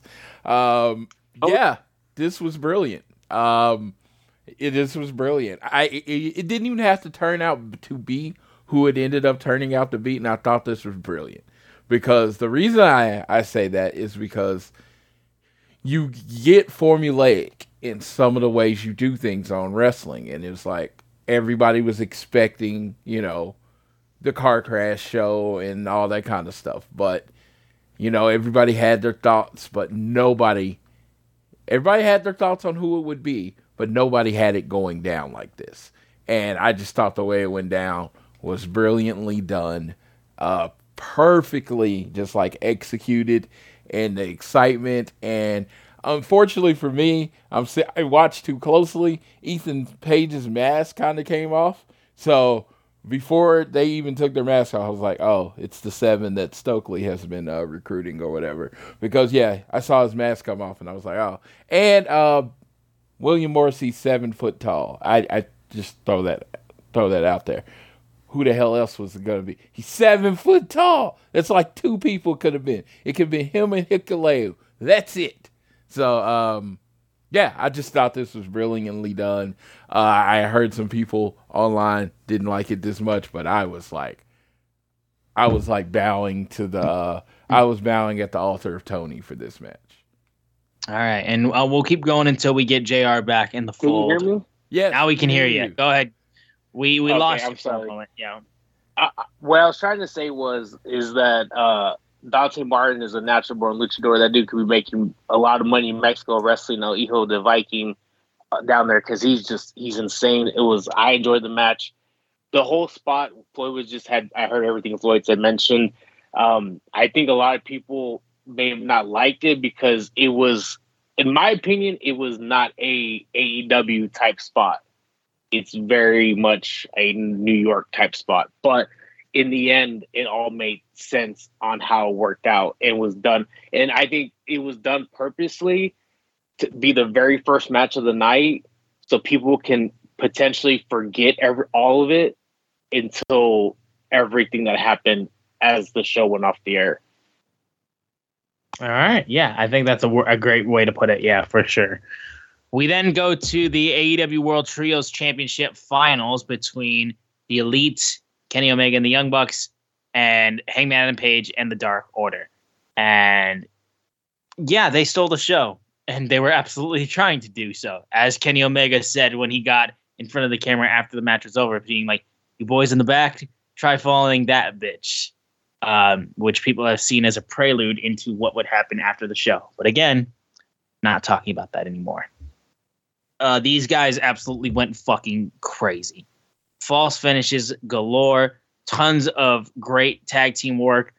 Oh, and Alex Reynolds got a huge chant. Love that. Shout out Alex Reynolds getting that spot. John Silver, again, insane the things that this little dude can do. It's outstanding the work he does reuniting the feud between Hangman and Kenny Omega was amazing. Created a huge moment. The Young Bucks still trying to do a little bit of like uh, work on that too, and also the great story work of Hangman trying to still do right by the Young Bucks by not having the Dark Order like target Matt Jackson's back. To which they respond, "Fuck you, dude. We're trying to win a championship. You guys have all won championships, and we haven't." Completely reasonable way to think, honestly. And I think Hangman was being a little stupid in that regard being like, no, don't hurt his back. We're trying to win. Uh, and regardless of the fact, it all started going crazy. Um, and eventually the match ended up losing uh, when they proceeded to go for buck. Hangman goes for buckshot lariat on Kenny. He dodges it, and on inadvertently, John Silver gets knocked out. Kenny Omega then rolls into pin Silver as Matt Jackson is grabbing Hangman as he's trying to get through to stop the pinfall can't make it in time. The Elite are your first AEW World Trios champions, and Hangman is distraught because he caused this. After saying so much that he wanted to do right by the Dark Order and give them their moment in the sun, he was the thing that cost the Dark Order their moment. Outstanding character work, outstanding moment to close out that match. Great storytelling. Action was nonstop I don't think it's I don't think it's hard to say that this was match of the night. I really don't think so. Um, granted, I I do definitely lean more forward towards the Chop Fest just because they fucking were insane. Um, I I think it's fair to say either this or or Ishii and Kingston was their match of the night. These guys did unreal levels of work, and I loved this match. It was insane. Uh, well, I am uh, I am more of a strong style, you know, British strong style type wrestling fan, but I do appreciate you know matches like this. Um, while I'm not a big elite fan, I appreciate what they bring to the table, and I wanted the Dark Order to win. I've been a huge John Silver fan because one, I think he's hilarious, but two, I genuinely think he is a great wrestler.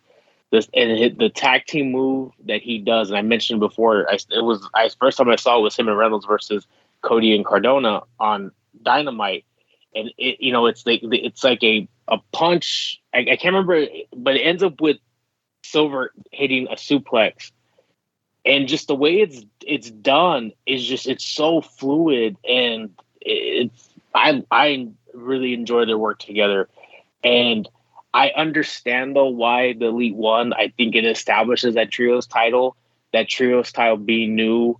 Um, you know, unfortunately, not you know, not all the titles I think are given enough time, but I think with the Elite being the champions, it's going to establish this championship, which it needs to be done.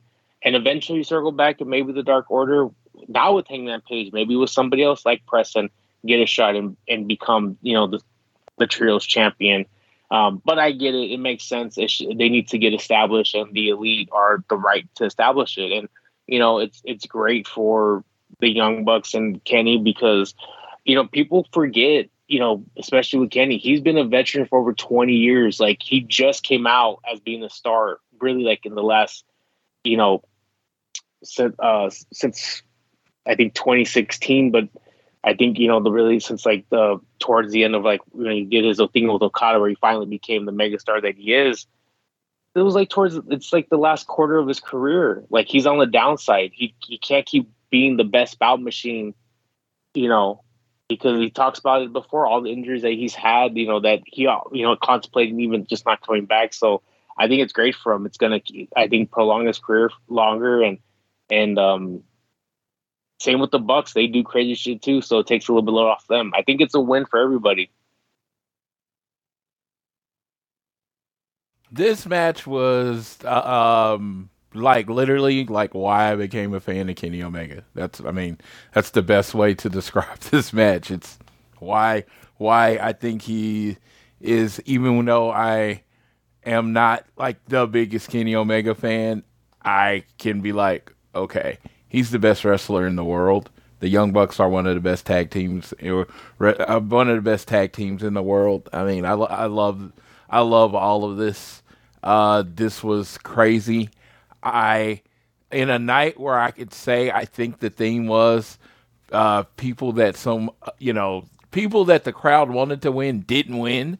This was like another match with this because the crowd wanted the Dark Order. I mean, they were very happy with the Elite but they wanted the Dark Order halfway through that match, and it was like when it, when the three happened, you just heard it. You know, you know, you had the elite fans go off. Don't get me wrong, but then you had that exasperated feeling for some of the people there, like, oh God, it happened to the uh, Dark Order again. Because in my mind, I thought the Dark Order was going to win because if you remember, the, they've done this match similarly before, and the last time the Dark Order, you know, lost. I figure hey, this is them getting they're going to get their get back in this one. And it was just like it's not the story they decided to tell today.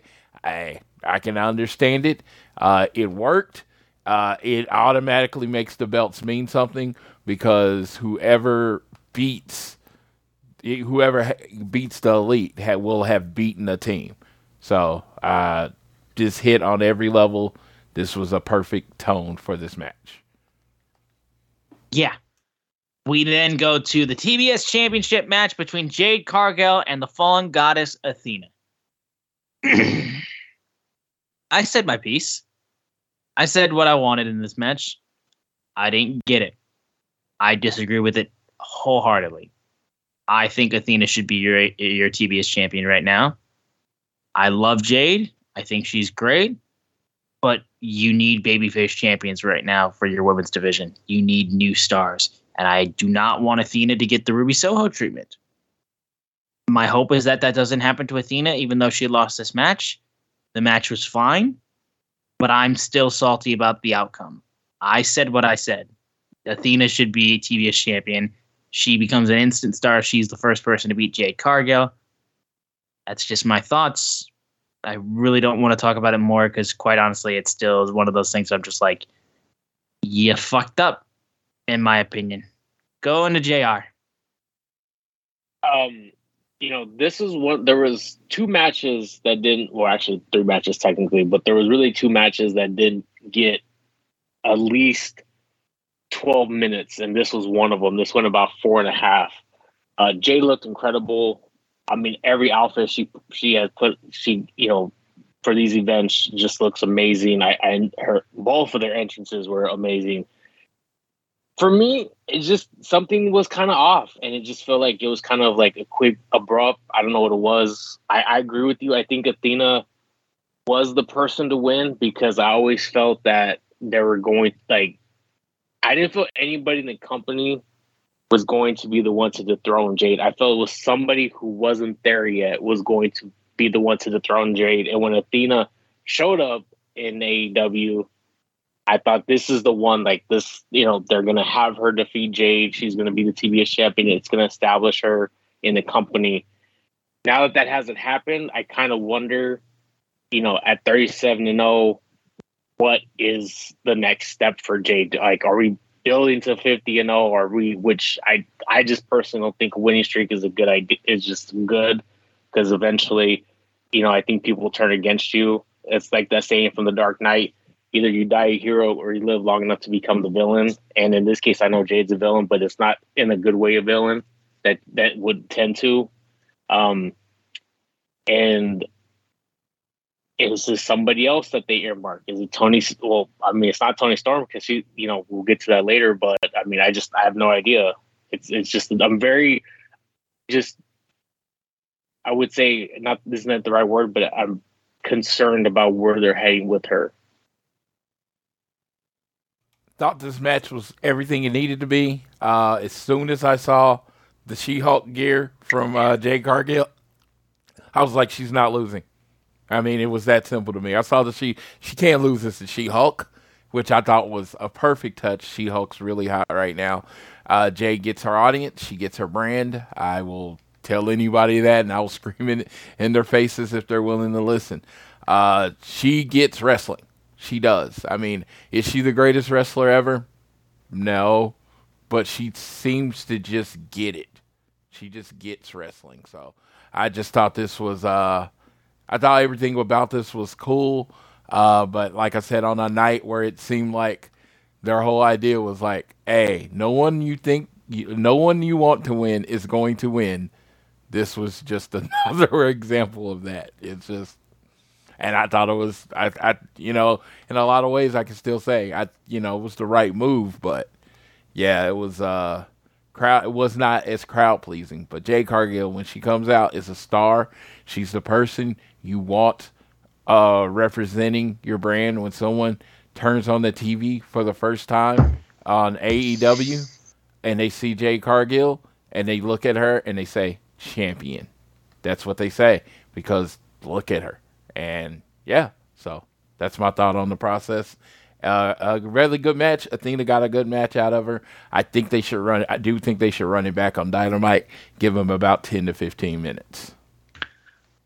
Okay, moving now to a six man tag match between the TNT champion Wardlow and the three belt holding world tag team champions of ROH, the IWGP, and AAA, FTR, facing off against Jay Lethal and my boys, Alex Shelley and Chris Sabin, the Motor City Machine Guns. We got. Some, they are finally here. Uh, before uh, y'all say, we got some healthy Detroit sucks chance and all I could think about was my boy Austin. It made me laugh. Yeah, it's fine. Tell me when the Blackhawks actually do something in hockey. Yeah. it's not like shitty culture, disgusting dog shit that Yeah, that right? organization is filled with. Tell me when that team does something. Yeah, I like that Austin. I like when that Austin comes out that just came out. Yeah. It's pretty cool. Absolutely. but listen, Motor City Machine Guns debut in AEW was amazing. I love seeing these guys here. It's outstanding. You know, it seemed it's a long time coming. You know, like I swore these guys would be doing stuff in AEW well before like now. Like I swore we'd see we would have saw them like early on when they wanted to start doing cool stuff with their tag division. But you know what? It took a while, but we finally got them. They did outstanding.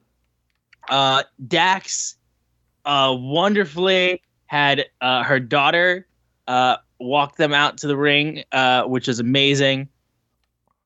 And as the match was going on, just tons of great maneuvers, uh, tons of great tag stuff. Um, it Wardlow got to do his powerbomb symp- symphony as well. He nearly killed Jay Lethal with a lariat. Like, oh my god! Like Le- Lethal got killed. He got fucking killed. I liked how like they kind of saved Wardlow for like that one moment for those moments where this the big man can come and just start swinging on people because he was the d- the difference maker in the match for sure. Powerbomb Symphony on Jay Lethal. There you go. They, however, uh, Motor City Machine Guns joined Satnam Singh and Sanjay Dutt to surround the ring. And as they were about to get in, Samoa Joe's music hits and he comes down the ring, uh, shaven as well. Somehow gets busted open in the process. No idea how that happened, but regardless, comes down and uh, he knocks down Satnam Singh, like just completely goes at this dude's chest and knocks him down. Um, and then uh, as Samoa Joe's in there, also Dax's daughter then runs out to the ring, gets in front of Sanjay Dutt, who was wearing uh, a great heel moment too.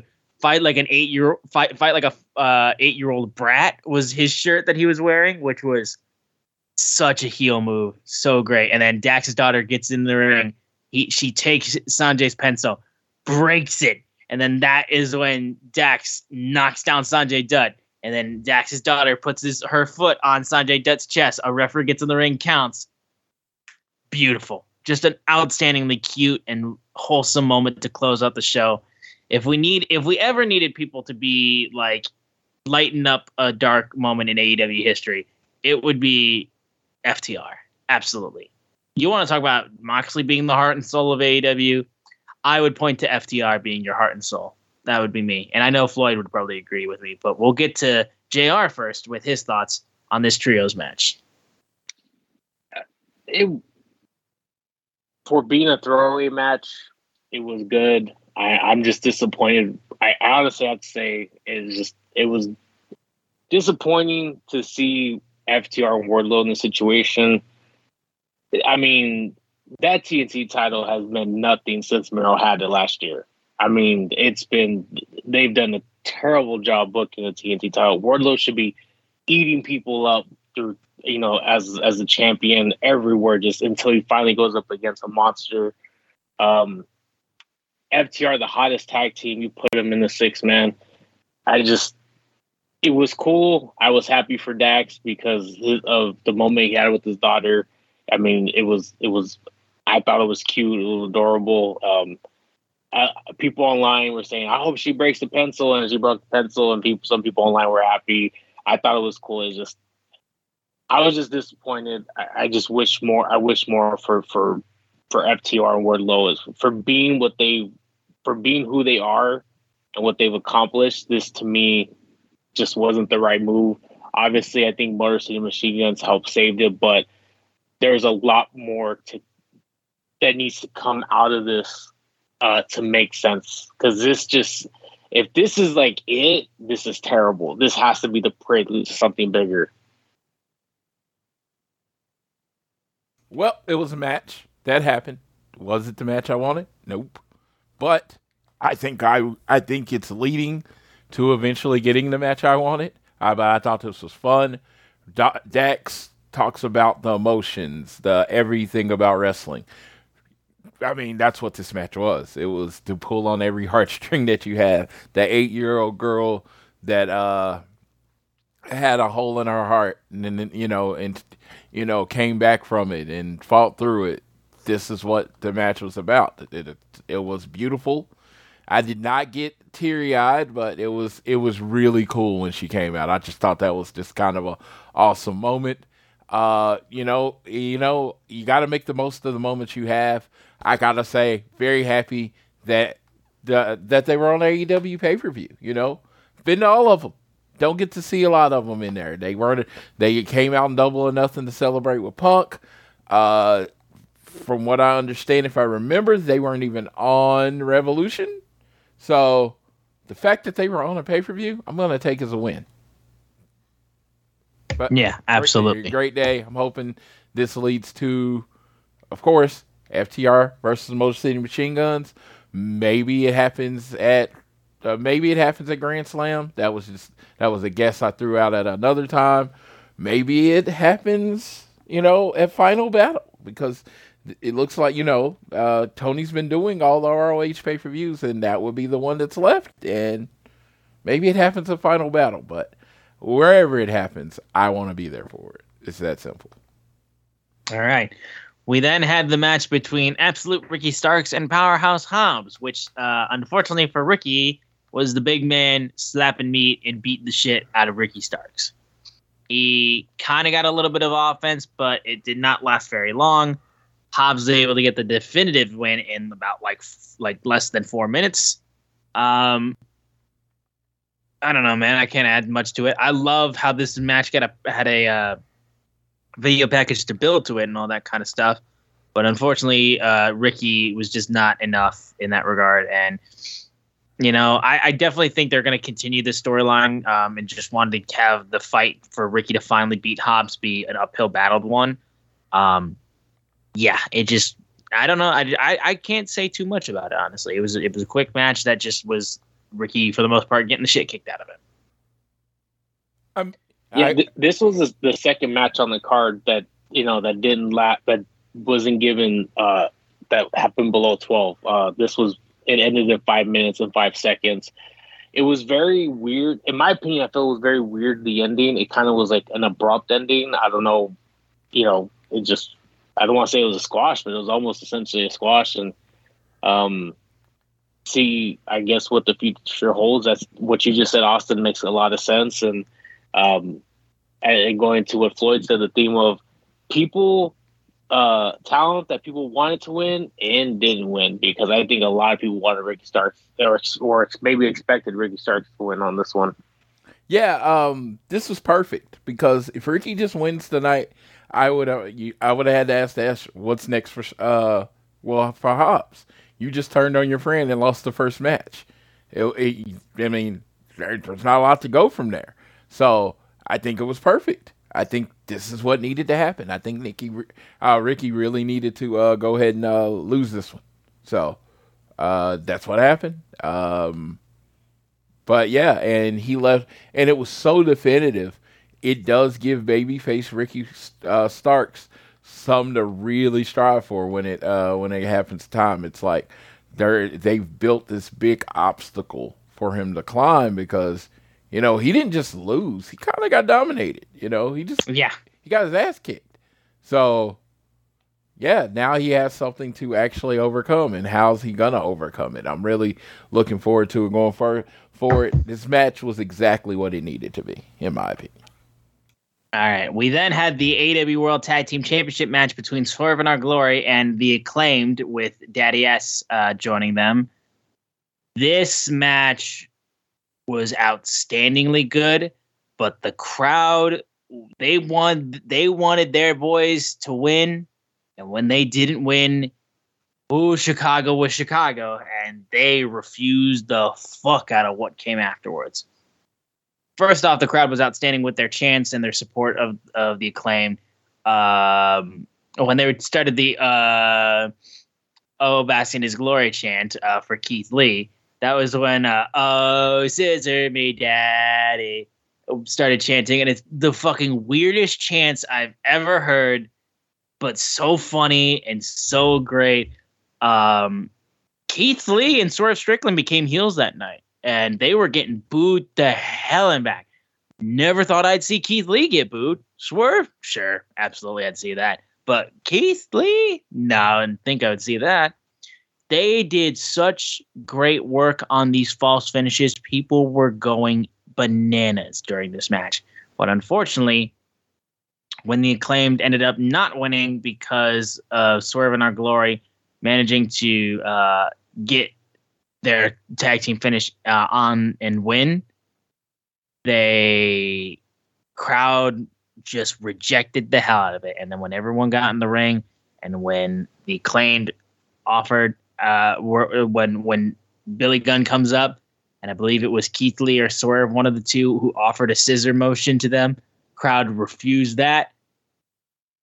He did it. The crowd was like, "Fuck all that respect bullshit. We want the acclaimed as the tag team champions. Fuck you." That Chicago crowd rejected the fuck out of that and match was it was really freaking good. But man, that Chicago crowd just wanted the acclaimed, and they didn't care what it took. They wanted the acclaimed, and they were not going to deal with anything else.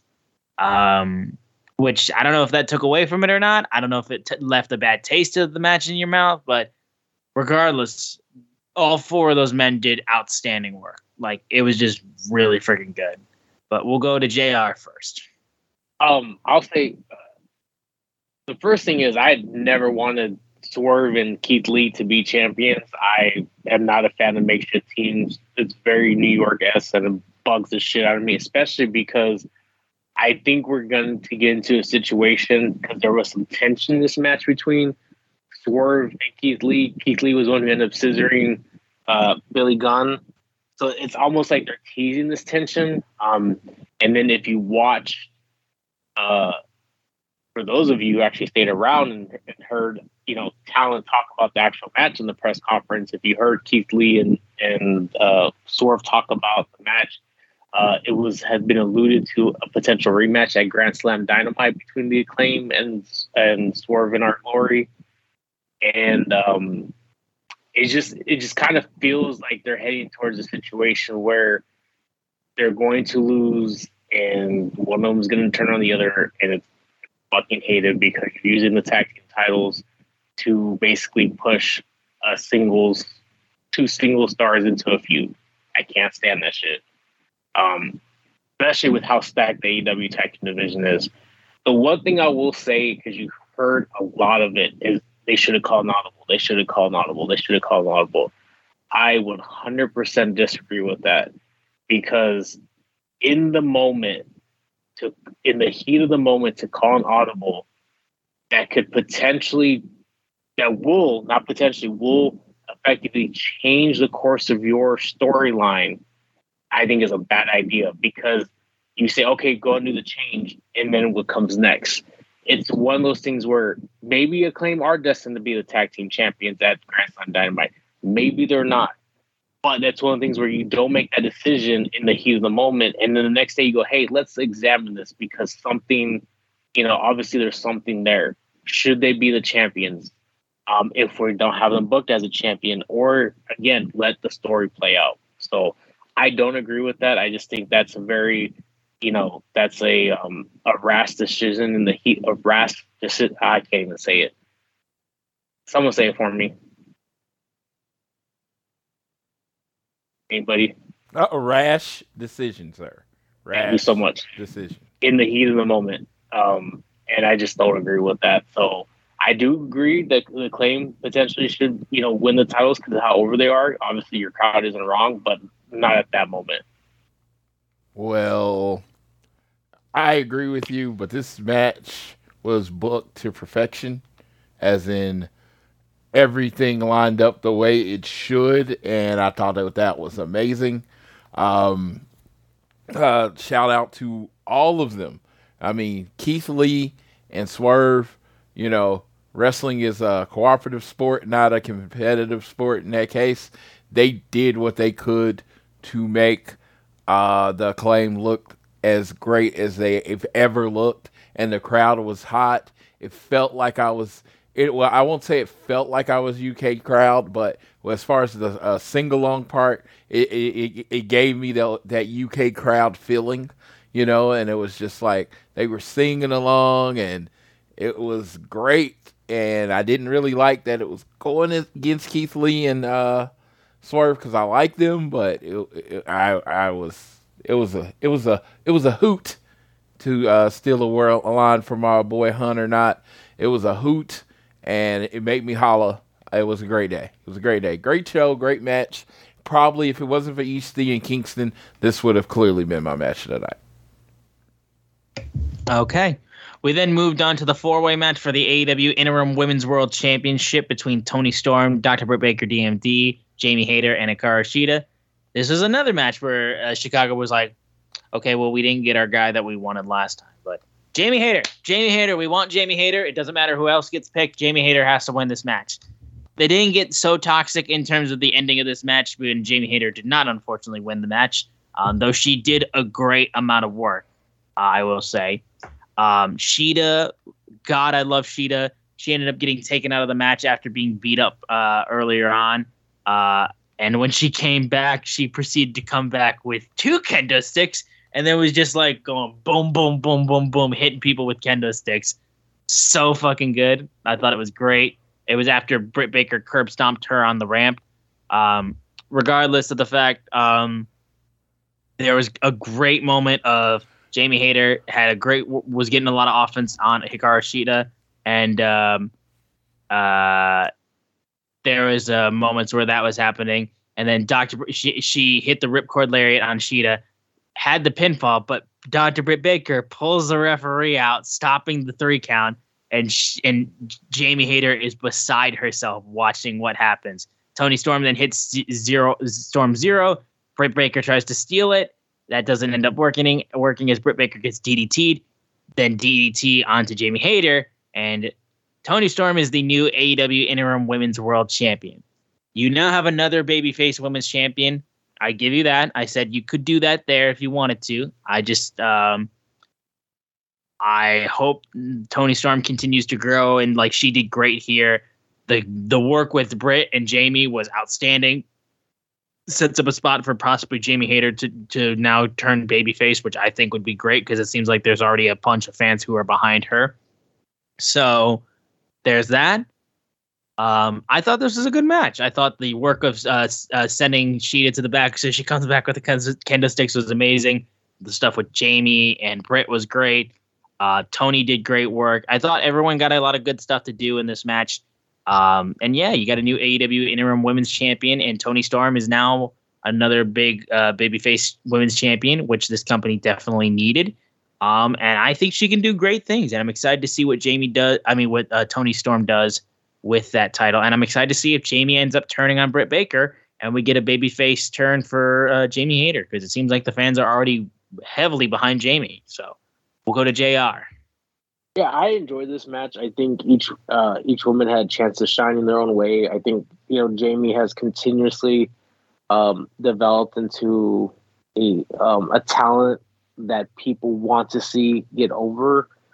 I, you know, I think the goal was still to get the belt on Toni Storm. I had an idea of where Hayter would win the interim and then get a um then end up beating Thunder would be kind of a baby face. People would love it. And then Britt Baker would turn on her, and that would be like her first main feud. I think there would be a lot of a lot of good money to be drawn on that. But obviously, a lot of people like Toni Storm, and you know she is a big name that you know that came to the came to AEW this year. So I get it. Um, she seemed a little testy in the in her conference, like you know it was a little weird uh, you know, being a fan favorite. But she was like, you know, hey, Thunder can get it when she decides to come back, and and I'll become the unified champion. So uh, this should be um a good match. It, it's one of those things, though. Again, I would say similar to Hangman and Punk back in you know Double or Nothing. A babyface versus a babyface is you know a classic wrestling fan. I like my babyface versus heels. Uh, yeah, and to a point, I definitely agree with you on that. But in this particular case, uh, in this match, I thought the answer was Britt. I thought that was, I thought that was the seriously the easiest, you know, thing to do is just go with Britt. But they decided to go with uh Toni, who was the original idea, and you know, you can't ever go wrong with going with your original idea. You know, it's it's it's smart to a point. So I'm re- very excited about what's going on in Toni Storm. This is how I became a Toni Storm fan. She was the champion of progress, and I saw her wrestling different people every week, putting on bangers. So if they could somehow bottle that same energy of that run in progress, I think they can make Toni a big star because she's a superb worker. She just, you know, you have to give her that long form to uh, tell her story. Uh, so I'm looking forward to see what they have going there. Uh, Britt and Jamie should be fun again. Like I said, I thought Britt was the answer, but but the thing in the press room was great because the way she said it, she said if Thunder Rosa steals when Thunder Rosa decides she's not hurt anymore, she can come back and get beat up. What? Oh my god! I'm like, so if you say someone's faking an injury without saying someone's faking an injury, that's basically what that was. It was like, I love this. I love, I love, I, you know, I'm messy. I'm messy. And it was messy. It was very messy. It was a very messy quote, and I loved it so much. Come on, man. Come on, man. This is, it's disgusting. I love it. I love wrestling. Sir, please seek help. Huh? Seek help, he said. Why would you say that, man? Hey, hey, hey. Hey, Real Housewives of Everything is one of the most popular shows every week. I am not the only messy person in this world. You, that is Unfortunately, he is correct. That is very. We'll move now to Jungle Boy and Christian Cage. Uh, this match uh, did barely got it even going because as Jungle Boy was making his entrance, Luchasaurus comes out the opposite tunnel and just proceeds to turn on Jungle Boy again. And he slams Jungle Boy on a pyro grate, which that's just hot. Like so, like his back was just like completely it, it looked pretty fucked up. And then Jungle Boy got carried all the way over to the timekeeper's table, got sl- choke slammed in front of his mom and sister onto a table. Christian Cage then proceeds to ring the force the bell to get ring. Christian spears Jungle Boy, kill switch, pins Jungle Boy, shortest match on the show. And um, I saw a couple reports that the reason why the match was so short was because that Christian Cage was dealing with a possible injury. I don't know necessarily the uh, truth to all that. Some other people who are smarter or more involved with the the rumor reports or whatnot can get involved on that if they would like to. I don't know. All I know is that uh, Christian and Jungle Boy has been a wonderful feud. Um, I'm fine watching it go continue it continue. Though I would hope the flip floppy nature of Luchasaurus is explained because it is a bit weird. I would like to know exactly why he keeps flip flopping, but regardless, big moment for sure. And Christian healing it up like he does, blowing a kiss over towards his mom and sister as he hits the kill switch was just a nice touch. I just gotta say. Uh, we can. Uh, oh, and also he got slapped at one point, which was also a little cool moment too. But we'll go to Jr. I have one question for you, for for you, Austin or Floyd, because I may have missed it. Did Luchasaurus, when he went back and sided with Jungle Boy, did he ever physically touch Christian? Before, yeah, he put he put he put Christian on his shoulders. No, I mean like did he, before he joined Jungle Boy, like let me phrase it. After he went back to Jungle Boy until till All Out, he ever physically touched Christian like he was going to like hurt him? Uh, Floyd, uh, you might have to answer that. As far as I remember, and I have not, if someone else asked me this question, and I didn't go back and watch the tape, all I think he did was stop Christian for leaving. He only, I don't think he ever actually attacked Christian. And so the, the reason I asked that because there was a working. I remember even reading this before All Out. Well, he never touched Christian. What if he's not really a Christian? Why is he still wearing his like dark Dino, you know, Luchasaurus outfit? Why is he back to wearing the green? And I just that stuck with me when I when this whole thing happened because for me, I was like Christian's the ultimate mastermind. He like he had this thing all planned out. He lured, you know, he lured Jungle Boy into a trap, you know, and and I mean, you talked about the heat He landed on that grate, it was a thud, and the thuds are always worse than the no- than the loudest noise because the loudest noise typically has some sort of give to it. But when it's a thud like that, that is solid, and it has to hurt immensely when you hit that thud. And you saw the grill marks in Jungle Boy's back. I am not a big fan of Luchasaurus, not a big fan of Jungle Boy. You know, I'm not Jurassic Express, but I thought this to me was perfection. I loved every second of it. I thought from the minute Christian Cage went down and Jungle Boy's mom slapped the taste out of his mouth, I thought she laid it in. Uh, to him blowing the kiss, to him getting you know blowing the kiss at him, hitting the kill switch, getting on uh, Luchasaurus' shoulders at the end of it, I thought was brilliant. And I think part of this it continues that storyline where now well jungle boy has to get to luchasaurus now before he can get to christian.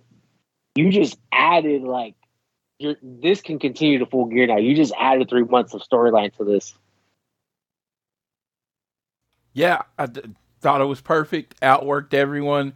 Christian cage he's always better when uh, he has a heater uh, as far as his heel character.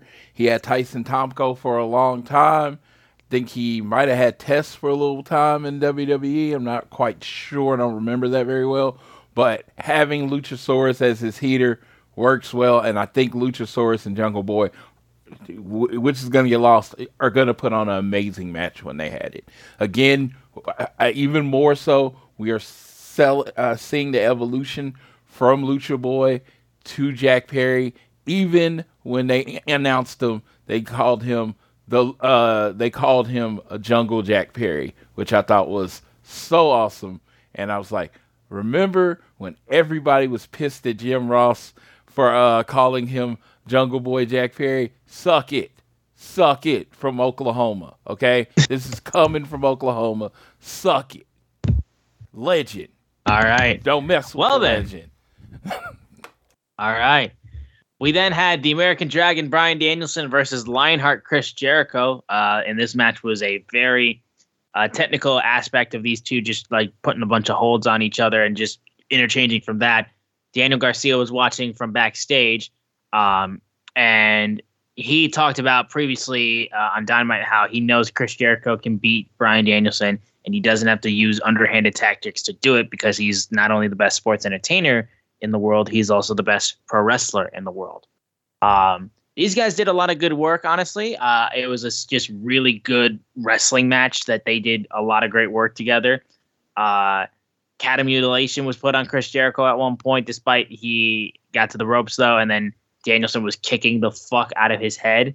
However, the uh, referee uh, ended up getting distracted at one point, and then that's when Chris Jericho hit a low blow on on Danielson, Judas effect, one, two, three. And they cut to Daniel Garcia, who was just vividly upset about the entire thing, the fact that that happened. Um, and we ended up sawing a promo backstage about why he was upset uh, on the show. And that was when Bryan Danielson, I mean, when uh, Garcia was told, you know what, I was going to support you in your match against uh, Yuta for the Pure Championship, but now you're going to go into it alone. You're not getting the support of the JAS, pretty much. Have fun was more or less his, the way that Jericho said when he was called out for cheating. Um, it was a good, really good match, honestly. A good little uh, match before we got to uh, the one, our next one, which would be the semi-main event. Danielson and, and Jericho, just really good workers, know how to work with each other. Got lost lost in the shuffle in, in terms of like the craziness of the mat of the matches that were uh, taking place as well. Despite the fact though this was probably the most technically sound match on the card. Just these guys worked really, really well together. Jr. Over to you. Yeah, they got um a slightly they got the the most time on the card by a minute. You know, they went for about close to twenty four minutes. You know, I hate giving Chris Jericho praise because I can't stand him, but he they did a hell of great technical work. He knows how to give you a good match when he needs to. And um, I don't want to. The only thing I'll add because I want to spotlight there was one uh, one move. I'm a big fan of leg locks, and I believe it was an inverted Indian deathlock that that da- uh, Bryan Danielson implemented.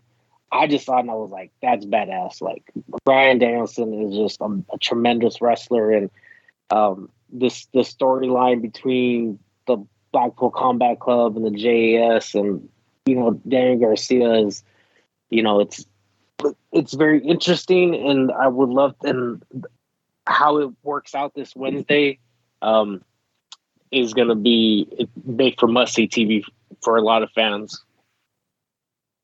I'm going to say this. This was a terrible spot for this match. Terrible I, spot. I'm like, you've had people sitting there for three hours and you're going to have a technical wrestling match? Loved the two guys. I thought the match was really good, but everyone around me looked like they were ready to shoot themselves. It was just a terrible place for this match. I honestly think it should have went on first and then had the ladder match. But again, hindsight's twenty twenty. But it was just, it was just if you knew they were going to have this type of match where you're going to be sitting and holds a lot, it's not a match you want to save to the end of the night, especially at an AEW pay per view. Uh, the match was perfect. I mean, was it perfectly executed? Yes, but it was just like it wasn't a you know there was an, wasn't enough crowd interaction to keep it going and keep uh, people's blood flowing. It was kind of like a stop, and it's just so bad because it's Chris Jericho, it's Bryan Danielson. Everybody should be on their feet, being you know honoring these two. But yeah, because of the match they worked and where it, where it was in the ring I mean, where it was in the uh, card, it just didn't really work. But I am glad Jericho won. The big celebration. I love that he cheated. It was that was all good because you know, in in essence, conceding that Bryan Danielson is the best technical wrestler in the world. But I did love getting to see the top lion tamer. I was very happy. Absolutely. Yeah, like the real lion tamer with the knee in the neck. It was great stuff. All right. We then went to the semi-main event, uh, the House of Black, Brody King, Buddy Matthews, and Malachi Black against Darby Allin, Sting, and the Redeemer Miro. And uh, Miro was a nice little like wild card in this match with Darby and Sting.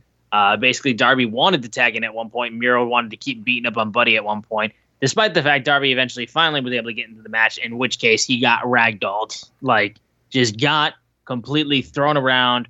Um, also, should have also mentioned this first. Julia Hart's like outfit and her hat combination that she had for the entrance for the House of Black was outstanding. Like just beautiful work. I thought it was a great look, great imagery. Loved it so so much.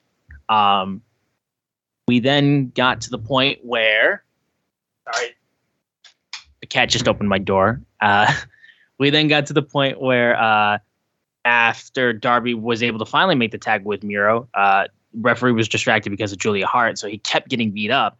And then Sting and Malachi Black were then all of a sudden locking eyes at one point. They got into the ring and started slugging each other uh, like repeatedly. Scorpion Deathlock on Malachi Black. Brody King and Buddy Matthews uh, were able to free him though. And then eventually Darby gets in and Miro goes after Buddy Matthews outside the ring. Darby Allin proceeds to just throw himself at Buddy Buddy, and uh, as uh, the referee was checking on Darby, Malachi Black is going to hit uh, the uh, his spinning heel kick onto uh, Sting, but he spits the mist into the eyes of Malachi, and Darby Allin then proceeds to hit the Last Supper uh, pinfall roll up that he does, and then he gets the pinfall win on Malachi Black, and then this wasn't seen on the show, but this was proved. Like uh, I know Floyd can attest to this. Uh, Malachi Black blew blew a kiss to the fans uh, as he was leaving the show uh, uh, when the cameras were off. Uh, and it seems that Malachi Black will be taking a leave of absence, reportedly because of for mental reasons. Which take all the time you need, Black Malachi. We've enjoyed you in AEW. You've been a wonderful addition. Come back when you're ready, if that's the case. Uh, Jr. Over to you. Um, I think there was a few things I would have added. Everybody was in face paint except one man. I'd have been like, "Miro, put on the paint, man. Just put it on." I, I thought it was great that Sting bust out the mist, called up his good old friend, the Great Muta, and, and wanted to know the the tricks of the trade with the mist, and nailed it down. I kind of thought going into this, we in this match, um, that we may potentially see somebody debut at to be the manager Miro, which is his lovely wife, CJ Perry, formerly known as Lana, and in the previous company she worked at, um, to kind of counteract Julia Hart. Obviously, that didn't happen. Um, that's a lot different than you know wearing face paint because that's a one-time deal. You know, bringing a manager in, but I I just keep hearing that kind of talk about bringing in you know Will Miro bringing CJ to be his manager. Um, that's you know everybody has it would have an opinion on that, but it was fun, it's enjoyable, and I made the joke at the end. I was like, man, you know, it's not that. Now I think about it, it's not that uh, not that difficult to believe that a 63 year old Sting can kick a man's ass half his age. I was like, because my grandfathers, they can kick a lot of people's asses at 63 because there were some heavy hitters in my grandfathers were. So I can believe it now. They reminded me of that of uh, Michael Caine and Robert Duvall in that film with Haley Joel Osment. You know, tough, tough old men. So I, I enjoyed it, and I think it was um, it went as much time as it needed to set us up for the main event. That moment when Sting threw the lifeless body of uh, Buddy Murphy uh, over, what's his name, Buddy Matthews? Okay, threw him over and uh, basically telling Malachi Black, "I want a piece of you." That was the coolest moment of the night. Like movie moment of the night. It was just like, dude, you know what? I don't know if I can take you, but we about to find out. And it was just such a good moment. Darby's throwing his body everywhere. Miro doesn't want them to be in the tag team. He wants to fight everything. There were so many stories being told. It, this was excellently done. Shout out to Malachi Black. Uh, if you know, get your shit taken care of. Get back to the House of Black. I am going to look forward to Brody King and Buddy Matthews doing their thing while you're gone. But I know you know, I think I, I've always been very high on Malachi Black, and I want that Malachi Black versus Miro match, and hopefully we get it sooner than later. All right, we then get to the main event, the AW World Championship match between Jon Moxley and Public Enemy Number One CM Punk. Uh, this was a great match. It was. Um, they did a great little quick like near fall scare where Moxley was hit with a roundhouse kick uh, with the injured foot by CM Punk, uh, and then quickly got him up for the GTS. We thought it was going to be turnabout fair play, but it was a great near fall. Uh, they fought out to the crowd. It's great work. Punk got thrown into the steel ring post and got busted open. Moxley proceeded to just go right at the cut and just rub, just fucking grind into that shit. And it was just beating the hell out of Punk for a while. Um, at one point, Punk spat at Jon Moxley and flipped him off. Uh, they uh, were beating the hell out of each other repeatedly. It was a really good match. It genuinely was. Uh, eventually, though, uh, Moxley was able to put the bulldog choke on him. He was able to get Mo- Moxley up on his shoulders, put up the GTS, uh, and then hit a second GTS and uh, win the match, retaining, re- reclaiming the AEW World Championship. However, the lights come out, and then we hear a voicemail, and it's Tony Khan, and making a, a plea to somebody to show up at All Out. It's like, I, you don't have to sign an extension. I just want you. You need to be here. This is my final offer. You're not going to find anything better than this. Please. The screen then statics, and then it cuts to the Ring of Honor. You stupid old man. I'm a snake promo where he says the greatest thing the devil ever did was make you people think he didn't exist. And then on the screen, the man in the mask, the Joker, says, I am the devil himself, takes off the mask, throws a scarf around his shoulders, and it's MJF who is back, and he gets a mega ovation from the Chicago crowd. Looks at CM Punk up the rampway, motions for the world championship around his waist, and then proceeds to just flip the double birds to the Chicago fans. And the devil himself is back, and he wants that AEW World Championship that CM Punk has.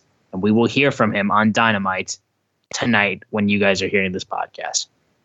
Huge. And of course, no one's talking about that because of what happened on the media scrum. But considering what this man did at Double or Nothing to Wardlow, what goes around comes around. We go to JR now. Um, there was a, spot that I thought was really cool in the match. Um, it was basically the mimic from the match they had on um, on Dynamite, where except it was reversed, where CM Punk took it to Moxley, hit him with the GTS, and it was like, oh shit, is this would be interesting if he beats him like in five seconds too. Um, I we all knew CM Punk was going to win, so it is what it is. The reason I just wanted to hold up, I just thought, I really thought the ending was brilliant, where you know he comes out and they cut, you know, the voicemail, the video package, you know, him revealing himself to be, you know, who he was. Um,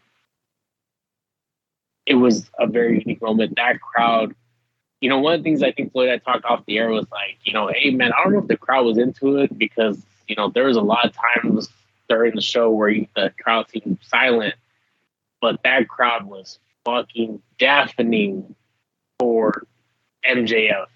I mean, there was like multiple roars when the, the when the lights went out the first time, um, when the Joker showed up on screen, um, then when he took off the mask and said, you know, there was another one.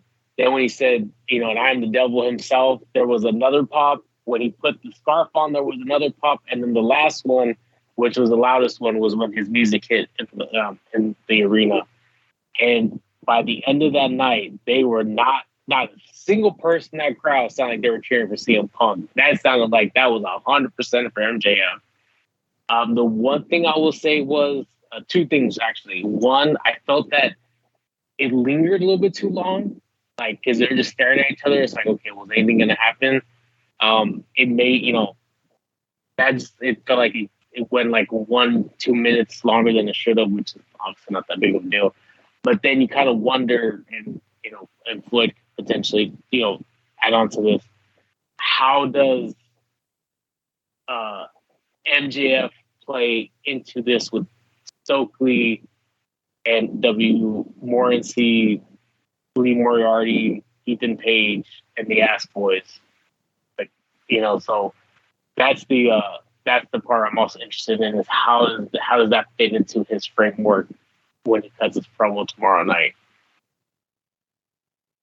Yeah, this match. First of all, stick with the match before I talk about the outside. It was excellent, super physical uh, very much like without all the chops, but very much that same brand that the Ishii and uh, Kingston match was, just very physical and violent.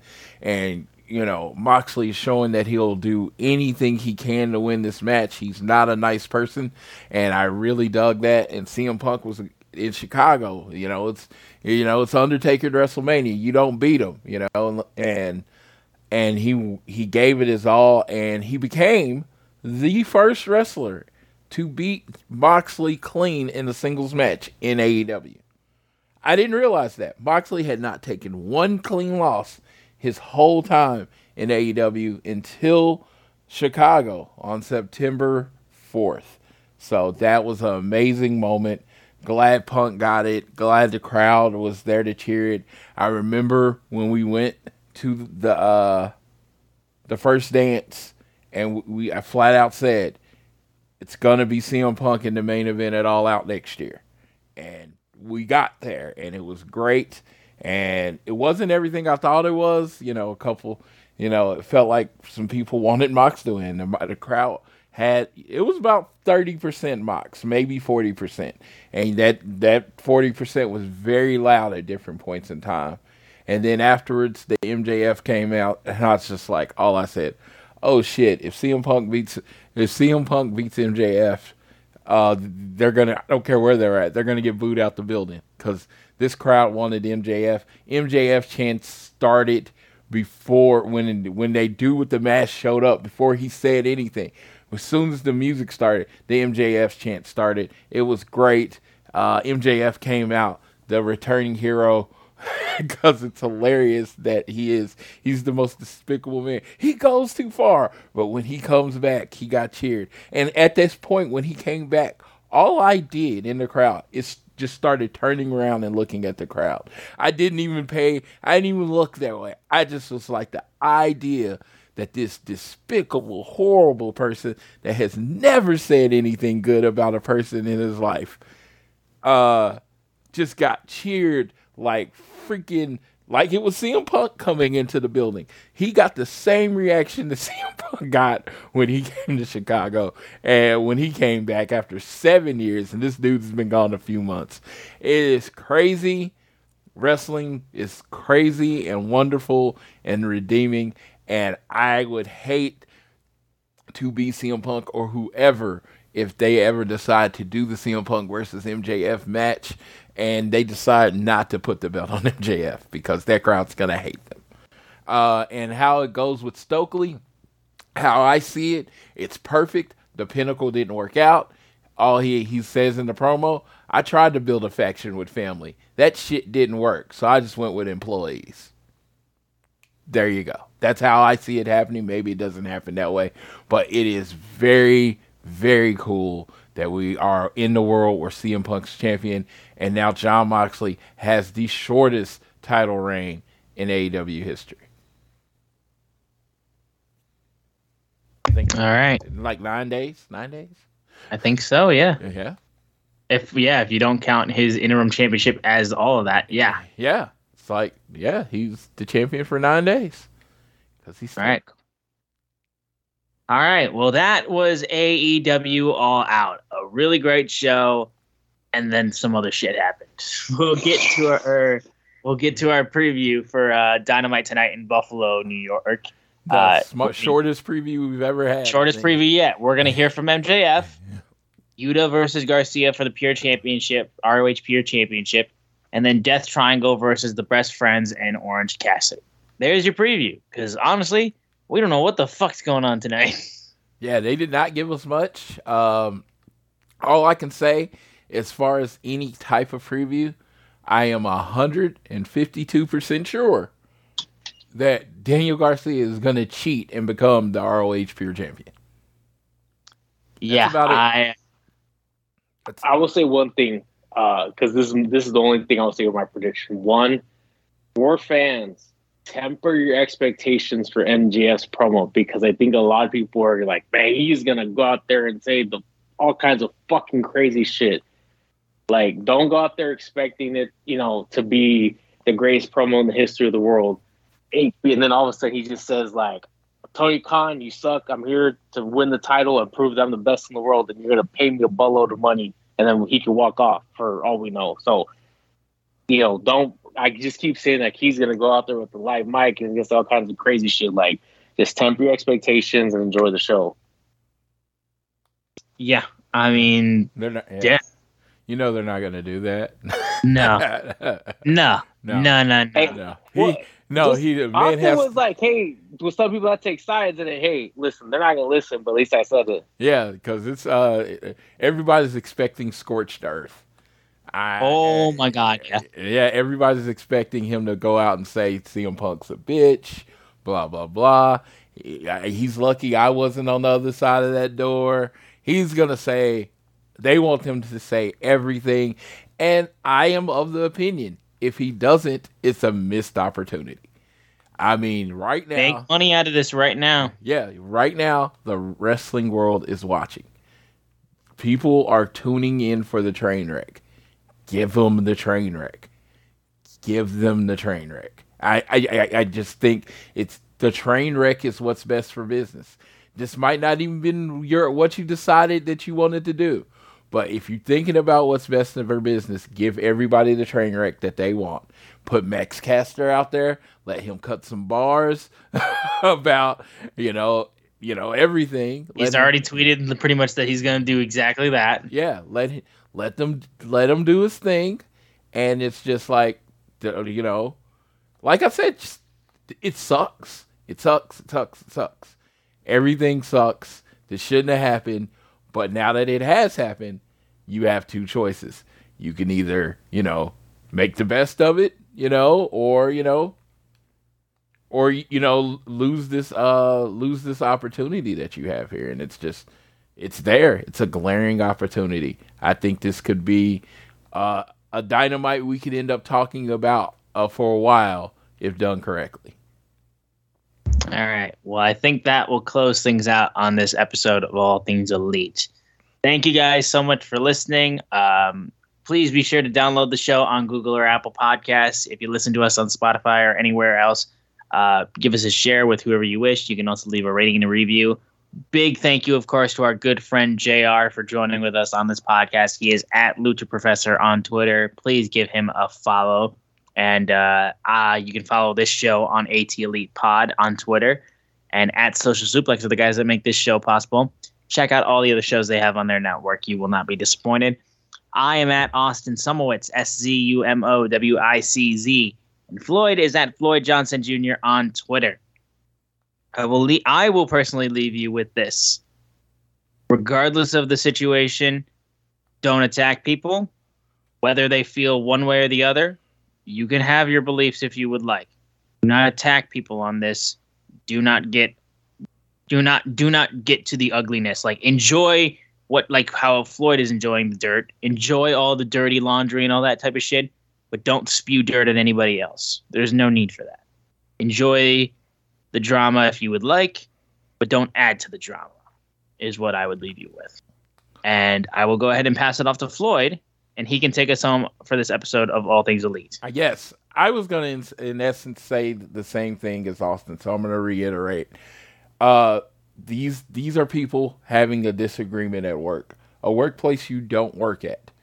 So have fun, be online, say you take your sides, post your supportive images or whatever you want to do, but don't attack people in real life over an opinion over something they have no control over. You know, you can take punk sides, you can take what side, you can take any side you want to, but it's all just like no one knows 100% of what's going on. I imagine there are people involved that don't know 100% what's going on. But just be nice to each other, love each other, and, you know, sometimes just, you know, watch the world burn because, you know, fire's pretty. Okay, no, I'm just kidding. But uh, to all to all of you, I thank everyone has taken a moment to listen. I hope this review and what we talked about was everything you wanted to be. And if you need us to get spicier and hot fire, just go ahead and reply to our uh, reply to our post, and uh, we can give you more. Because I could have went another hour, but it's just you know it just seems like everybody's having their thoughts, and until we see how something plays out, there's really not much more else we can say. So I will leave you how I always leave you from JR for JR in Austin. Whether you're at home, you're at work, or at school, always do your best to be elite.